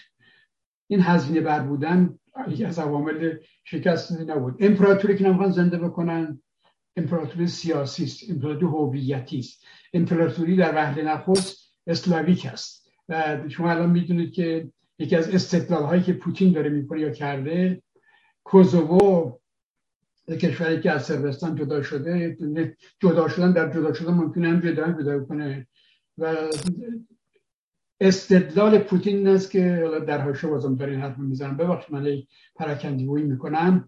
استدلال پوتین است که همونطور که کوزوو استقلال پیدا کرد جدا شد از سربستان چیزا می‌تونه که ایالات های شرقی اوکراین هم باز که می‌تونن از چیز اوکراین جدا بشن چه نباشن. البته می‌دونید که این رو در دیبیت با گوترش در کل سازمان ملل مطرح کرده. در کل سازمان ملل جواب خیلی آماده براش داشته که سازمان ملل کدرو به رسمیت کدرو به رسمیت نمی‌شناسه و نشناخته. و این به معنی نیست که مستقل کشور مستقلی هست. این استدلال استدلال درست نیست که بخوای این رو با اون مقایسه بکنید کشوری که سازمان ملل به رسمیت شناخته یک کشور خود شما به رسمیت شناختید امضا کردید. یک کشوری کن قرارداد بستید که درش تجاوز نمی کنید و تمام سلاحهای اتمیشو تحویل داده. این اصلا قابل مقایسه با وضعیت کوزوو نیست. در حال امپراتوری که نمی‌خوان احیا بکنن امپراتوری هست که بر بستر قدرت نظامی است. بر بستر این که بتونن یه سری مثلا در ونزوئلا که کشور دولت نگران این باشه که نکنه حکومت سقوط پیدا کنه متوسل به نیروی نظامی روسیا روسا یا در ایران همینطور یا در قزاقستان همینطور. این نوع امپراتوری می‌خوان درست بکنن و این امپراتوری این امپراتوری هزینه بر هست. براشون به خصوص اگر یک فراتر از مرزهاشون باشه هزینه بر هست دوام نداره. ولی هویتی هست احساس خوب بهشون دست میده. احساس مثلا امپراتوری که در ذهنیت روسا هست پس گرفته میشه.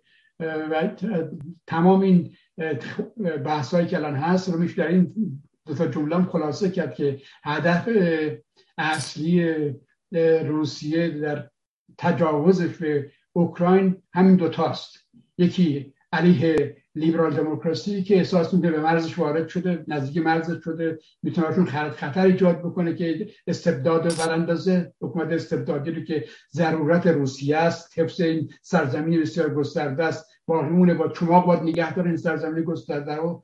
و دوم به حس رفتن امپراتوری. این دو تا هدفی است که روسیه امروز پوتین داره دنبال می‌کنه. این جنگ اوکراین برخلاف اون که دو نمود می‌کنن. چیزی جز نیست. جز اوکراین که گذشت؟ از زمانی که فروپاشی اتفاق افتاد گرایشش و طرف غرب و دموکراسی و تمرین دموکراسی و احزابی که با هم درگیر شدن هی بیشتر شد. و این اواخر هم که اینا حمله کردن نه صحبت پیوستن بلا فصل اوکراین به ناتو بود نه چیزی شبیه این. و می‌تونه این بهانه برای پوتین نباشه. بنابراین همونطور که الان اشاره کردم امپراتوری که اونم ذهنشون هست فقط با تهدید نظامی ممکن هست و متحدین نظامی که در جوان پیدا, پیدا بکنن. همین. خیلی ممنون از شما. خانم سارا فرزان شما نوبت گرفتین بفرمایید. خب تشکر و سپاس از آقای علمداری. آقای علمداری من یه مقدار بحث رو میکشونم به سمت ایران و از شما می‌خوام که در رابطه با ارمغانی که پوتینیست برای ایران داشته و منافعی که تفکر پوتینیسم داره در ایران برای رژیم ایران در واقع حاصل می‌کنه و رژیم ایران رو به سمتی می‌بره که با همین تفکر پوتینیسم عمل بکنه. می‌خواستم یه مقدار در مورد این صحبت بکنیم. بحث خب خیلی فکوسش روی تاریخ روسیه رفت و پوتین و پوتینیسم در واقع. اما اونچه که برای ما در محفل بالاخره بحث های سیاسی ایرانی مطرح هست اینه که یه مقدار هم ما این تطبیقا رو در رابطه با کشور خودمون داشته باشیم. به حال از اصول اساسی پوتینیسم باید بگیم خب آنچه که تاکید بر مذهب و ایدولوژی هست حالا اگر اون ایدولوژی هویتی یا ناسیونالیست افراطی هست که خب ایران ایرانی ها کلا این تیکه رو ظاهرا رژیم ایران خواسته مقدار ندید بگیره و در عوض اون به یک امپراتوری با تفکر شیعی و تفکر امت اسلامی بهش بالو پر بده. و در بخش سرمایداری دولتی دقیقا ما می‌بینیم که سرمایداری یک جور سرمایداری و یک جور فساد اقتصادی در لایه های بالایی نظام هست که از حمایت شدید رهبری برخورداره که دقیقا مثل پوتین میگه ما الان در نزدیکترینش رو داریم. همین رو می‌بینیم که خب به هر حال یک فسادی رو آقای قالیباف با خانوادهش می‌کنه و رهبری هم میگه اصلا دنبالش رو نگیرید. دقیقا رفتارها شباهت خیلی نزدیکی داره با تفکر پوتینیست در ایران. اینکه در واقع تسلط بر نهادهای مطبوعات و رسانه‌ای باشه چجوری سازمانهای اطلاعاتی و قدرت پیدا می‌کنن قدرت یافتن افراد نظامی مخالفی و سرکوبها همه با مدلی شبیه با به مدل سیستم پوتین داره در ایران اعمال میشه. با توجه به در هم تنیدگی سیاست های روسیه و ایران می‌خواستم تحلیل شما رو ببینم که در واقع شما چجوری فکر می‌کنید؟ آیا نتیجه جنگ روسیه و اوکراین چقدر می‌تونه تاثیر بذاره بر تحولات ساختاری و معادلات قدرت در ایران؟ و اینکه با توجه اینکه شما در دو جمله از صحبتاتون اشاره به این کردید که عبور از جمهوری اسلامی راه حل نظامی نیست. راه نظامی نیست چون روسیه به شدت میاد وارد عمل میشه و جنگ ممکنه باشه همونطور که برای سوریه اتفاق افتاد. و دوم اینکه گفتید که اپوزیسیون فعلا کار فرهنگی می‌تونه انجام بده. آیا تصور ذهنی شما اینه که با وجود نزدیکی ایران به روسیه فعالیت مخالفین در داخل و اپوزیسیون در خارج در راستای ساخت آلترناتیو خیلی نمی‌تونه مؤثر واقع بشه و به شدت و ضعف این روابط و این معادلات در سطح جهانی بستگی داره. این خیلی برام مهم بود که بدونم که شما چجوری این آینده رو تحلیل می‌کنید و نظرتون در رابطه با اینکه نتیجه جنگ اوکراین و اونچه که امریکا و غرب موزگیری می‌کنه در مورد روسیه چقدر می‌تونه در مورد سیاست های ایران هم تأثیر گذار باشه؟ ممنون و متشکرم. خواهش می‌کنم. من فرمایشات شما درست می‌دونم. من هم فکر می‌کنم که جمهوری اسلامی خیلی نزدیک الگو برداری می‌کنه از مناسبات سیستم خصوص امنیتی در روسیه و راه کنترل اپوزیسیون مخالفین رو به یک نوعی از همونها یاد می‌گیره. دستگاه در, در تمام دیکتاتوری البته دستگاه امنیتی نقش عمده بازی می‌کنن. در بعضی از دیکتاتوری های مثل ایران الان همه چی دست دستگاه امنیتی است. در روسیه در تمام دوران سوسیالیسم استرنیستی و خروچوفی و همینطور تا به آخر دستگاه امنیتی بود همه چی میگردون و همه چی رو زیر کنترل خودش داشت و مردم از دست از وحشت این که گرفتار اونها نشند خب همه چی رو بیواز یا پنهانی انجام بدن یا انجام دادن یا خودشون سانسور بکنن. در ایران هم بکنم این الگو الگو روسی هست الگو چینی هم هست داره اجرا میشه. این نکتهتون من کاملا باش موافق هستم. نکته دوم در مورد نقشی که یا پیامدهایی که می‌تونه جنگ اوکراین برای ایران داشته باشه یا ایران را ایران با روسیه باز هم برمیگرده مثل تمام معادله دیگری که از این جنگ حاصل خواهد شد در مورد ایران هم کاملا صادق هست. این معنا که اگر روزها در اوکراین پیروز بشن جمهوری اسلامی پیروزی به دست آورده. یک شکستی علیه غرب. و فکر می‌کنه که با این مثلا تبلیغات می‌تونه حقانیتی برای جنگ روسها علیه اوکراین به دست بیاره و در ایران توجیه بکنه. این کار کردن. این کار تا به حال کردن و روس ها موظف تونستن اینا رو به طور مستقیم موظف تونستن که همون ترمی رو به کار برن در مورد این جنگ که پوتین تعیین کرده. عملیات ویژه. عملیات ویژه نظامی نه جنگ. و اینو در ایران نشریات مرتبط به سپاه پاسداران به خصوص اصولگره ها تکرار کردن که این هست. و البته بقیه توجیهاتی که روسیه داره اونم کردن نمین توجیهات رو. و چیزم سفیر روسیه هم در ایران از دولت جمهوری اسلامی بابت این همراهی قدردانی کرده. و البته می‌دونن ناخودشون مردم ایران برای به این دولت اصالت دولتی ندارن. مردم ایران به نظرم شدیدن دنبال این هستن که ببینن روزها شکست خوردند و مثل خیلی مردم دیگر جهان. بنابراین من فکرم که بله در مورد این پیامدهاش باید منتظر شد ببینیم که جنگ اوکراین چگونه پایان میپذیره. در مورد نکته آخر دیگرتون همینم که من فکر می‌کنم که قبلا توضیح دادم. من گرایش البته نظامی الان نمی‌دونم در اپوزیسیون ایران. گرایش نظامی آرایش نظامی می‌خواد تدارکات نظامی می‌خواد و تفکر نظامی می‌خواد و همه مثلا امکاناتی که می‌تونه منجر به بالا بردن توان نظامی در مقابل توان نظامی دیگر باشه انجام میده. که این رخدادی در ایران من نمی‌بینم شاهدش نیستم بیشتر می‌بینم مردم با توجه به تجربه بسیار تلخی که از انقلاب داشتن از درگیری های خشونتبار و انقلاب پرهیز می‌کنن و تلاش می‌کنن که جمهوری اسلامی رو در منگنه مبارزات فرهنگی مبارزات سیاسی خالی از خشونت مبارزات مدنی قرار بدن و اسلامی رو وادار بکنن به اون تن بده.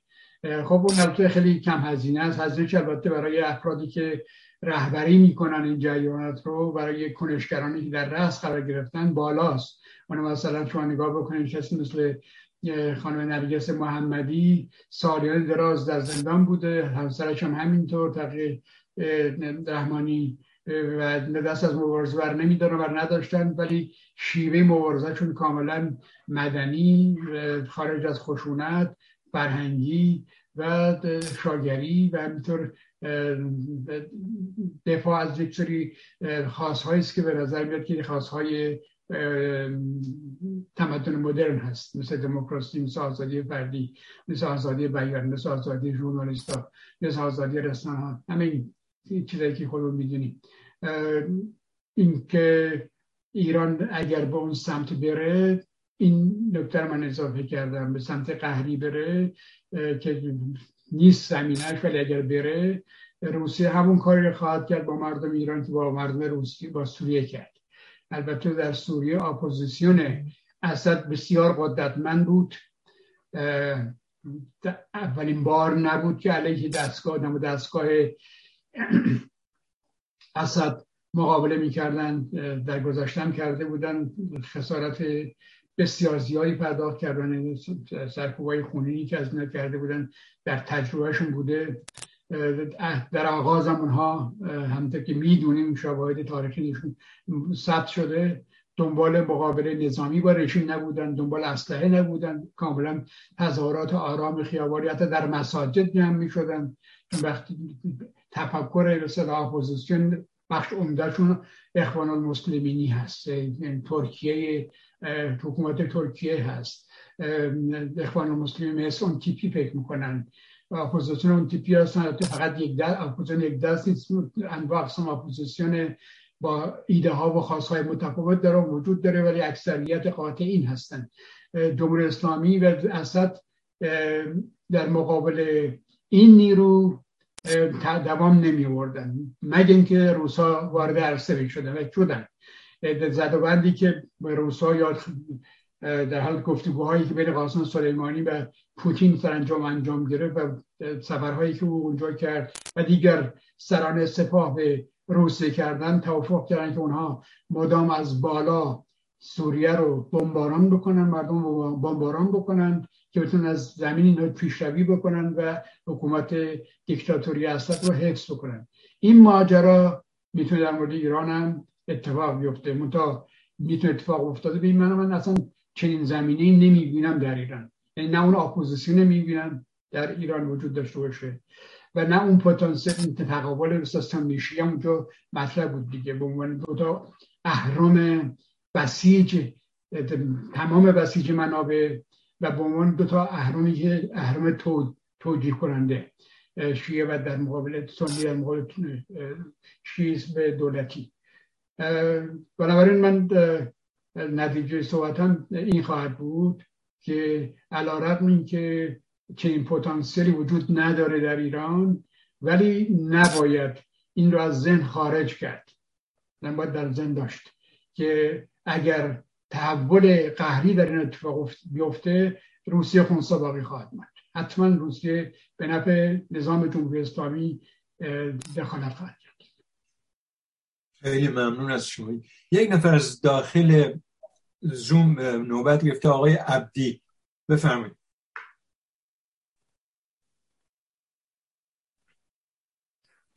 درود و سلام به حاضرین در هموندان در مهستان و گرامیان بیرون مهستان و خوش آمدگوی خدمت جناب علمداری گرامی.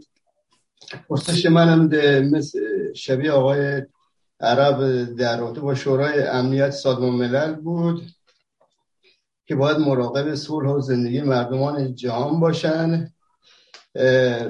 حالا یکی از این پنج کشور خودش دوچار جنایت جنگی شده. آیا نباید ابتدای شورای امنیت جدید انتخاب شود؟ چه بهتر که این رأی این رأیگیری در مورد شورای امنیت توسط همه اعضای سازمان ملل باشه. به جای اینکه چند تا کشور به اتکای نظامی بودن بشن شورای امنیت. پوتین اصلا اون روز اول هم معلوم بود که سیاست مدار خوبی برای روسیه نباشد. من گرم بیش از پوتین از جامعه جهانی است. چطور از کسی که سابقه کار امنیتی در نظام شوروی رو داشته اولین مرد سیاسی کشور بشه؟ در کشوری که سابقه دموکراسی هم نداشته. سیاست دانشی است. امنیت و امنیتی هم موضوع دیگه. کسی که حتی یلسین رو من تهدید می‌کرد. من یادم میاد اون روزا اخبار دنبال می‌کردم. یلسین می‌گفت که من به امورات مالی تو کاری ندارم ولی امورات مالی بقیه رو باید کنترل کنم. منظورش همه همراهان سیاسی یلسین بود. منظورم از این موضوع اینه که جامعه جهانی برای دموکراسی احساس مسئولیتی نداشت. پس از فروپاشی شوروی. با تشکر از حوصلت سوالی نداشتید پس آقای عبدی توضیح دادن. آقای لطف کردید دست کردید. فکر می‌کنم که وقتش هست که من مرخص بکنیم بله خیلی ممنون. لطف کردین. امیدواریم در جلسه آینده شما رو ببینیم آقای دکتر علمداری لطف کردین اومدین. من تشکر می‌کنم از شما و همه همین دوستانی که حضور پیدا کردن. سر و شکری و خرج دادن صحبت های من که طولانی هم بود گوش کردن و همینطور نظراتی که تر شد استفاده کردم. و امیدوارم که فرصت های دیگری باشید در کنار هم باش روز همگی وقت همگی در هر کجا هستید بخیر بدرود. خیلی ممنون. روز شما خوش. دوستان ما هفت دقیقه دیگه وقت داریم. در این هفت دقیقه اگر کسی پرسشی داره می‌تونیم به شکل آزاد جواب بدیم. ولی قبل از همه از آقای دکتر خواهش می‌کنم اگه توضیح دارم بفهم نه من می‌خواستم خواهش کنم که به احترام کسانی که برای ما سوال میفرستن جناب ابتایی این پرسش هایی رو که آمده رو بف... چون زیاد امروز پرسش آمد اینا رو بخونن مردم بدونن که پرسششون خونده شده. حالا خوبیست پرسش دهنده پاسخ دهنده رفته اون دیگه تقصیر ما نیست. من ارز کنم آقای منصور من به همون ترتیبی که به دستم رسیده می‌خورم دیگه جناب داشت بفرمایید. آقای منصور تربیت از لس آنجلس نوشتن به خاطر شباهتی که از نظر سیاسی بین ایران اسلام زده و روسیه پوتینی دیده می شود آیا می توان نتیجه گرفت که حکومت اسلامی هم بخشی از ساختار پوتینیزم است و همان الگو را تقلید می کند در این مورد لاقل در پیرامون این, این صحبت کردن جناب دکتر علمداری بله. منصور قفرانی ها آقای قفرانی ها که از مخاطبان ثابت ما هست از فیسبوک می‌بینن. نوشتن که جناب علمداری جناب علمداری قدرت اتمی روسیه بدون بلوک شرق نمی‌تواند خطرناک باشد. بلوک ناتو وجود دارد. روسیه قادر نخواهد بود که هزاران شهر را همزمان بمباران کند. فقط می‌تواند که یک شهر را بمباران اتمی کند که در این صورت ناتو قادر خواهد بود روسیه را به آسانی از نقشه جهان حذف کند. آیا شما موافقید نظرشون رو گفتن و می‌خواستن بدونن که آیا دکتر علمداری با این نظر موافق هستن یا نه؟ در این مورد قدری توضیح دادن اگر اشتباه نکنم. آقای مهدی اصلی در یوتیوب ایشون هم از مخاطبان تقریبا ثابت ما هستن که مرتب تقریبا هر هفته می نویسن منباب یادآوری. اروپایی ها حتی از دهه 1380 کنسرسیومی برای انتقال گاز از ایران به اروپا موسوم به نابوکو از مسیر ترکیه و کشورهای مسیر کشورهای این مسیر تا اتریش به مقامات ایران ارائه دادند که از هر نظر به نفع ایران بود. اما روسوفیل های حاکم مانع شدند و خط لوله ایران پاکستان هند را مطرح کردند. و اجرا کردند که معلوم بود که به نتیجه نمی رسد. به این ترتیب علاوه بر میلیاردها دلار فرصت از دست رفته مانع بهبود رابطه کشور با اروپا شدند. آقای مصطفی از تبریز من هنوز درست نفهمیدم که فرق روسیه کنونی و شوروی سابق در چیست اشراف سالاری و دزدی و جنایت و تقلب و تجاوز و سرکوب که در هر دو سیستم وجود داشت و دارد. آیا فقط لباس استالینی با کت و شلوار و کراوات پوتینی عوض شده؟ مشفق کاشانی ها از برلین. می‌دانم که پرسش من ربطی به برنامه امروز مهستان ندارد اما چون خود دکتر علمداری در اوایل برنامه اشاره به متفرق بودن یا متشکل نبودن اپوزیسیون کردند باعث شده که من هم از فرصت استفاده کرده و پرسشی را که دو سه سالی است در دل دارم مطرح کنم. می‌دانیم که آقای دکتر علمداری و همسر محترمشون در سال 2018 در نشست های مؤسسان شورای مدیریت گذار شرکت داشتند اما پس از چندی از این مجمع کناره گرفتند. آیا می شود از ایشان پرسید که چرا به آن جمع رفتید و چرا از آن کناره گرفتید و آیا در حال حاضر با آنها در ارتباط دارید؟ بهرام ساد از تهران. می شود فرق می شود فرق انتخابات در روسیه با انتخابات در ایران را تشریح بفرمایید. آقای هوشنگ دانشورز از نیویورک یک پرسش ساده از دکتر علمداری دارم. آیا وضعیت روسیه فعلی بهتر از وضعیت روسیه کمونیستی است؟ الف مجنون از مشهد. ممکن است بفرمایید در بلبشوی روسیه آیا احزاب وجود واقعی دارند و آیا پوتین عضو حزبی است و یا به عنوان یک شخصیت منفرد عمل می‌کنه این اون بخش از کامنت ها پرسش است که به دست من رسیده بود جناب دانشور. خیلی ممنون از فرایت پرسش ها و خیلی مهم و جالب بود. ولی خب متاسفانه وقت ما محدود بود. دکتر علمداری هم خسته بودن و سه ساعت گفتگو اینها بود. امیدواریم در یک جلسه بعدی بتونیم با ایشون یا با کسی دیگه اگه در این رابطه مطرح شد موضوعی ترک کنیم. من پیشنهادم اینه اگه ممکن اینا رو بفرستیم برای آقای علمداری به سایتشون. در حال شاید موضوعی باشه که تو صحبت بعدشون بیاد. بله حتما این کار می‌کنیم. خیلی ممنون. در حال ما به پایان وقت رسیدیم. با تشکر از آقای دکتر نوری علاک که زحمت کشیدن و این شخصیت های مهم رو دعوت می‌کنن و ما اینجا به سوال و پرسش می‌پردازیم. دوستان خیلی ممنون از شرکتتون و تشکر زیاد داریم از آقای بهبهانی به خاطر تلویزیون پخش تلویزیون میهن تیوی که همیشه لطف می‌کنن و اینو زنده طور زنده پخش می‌کنن. بدرود برای همه دوستان. عباس آقا خسته نباشید. سپاس از همه دوستان. بدرود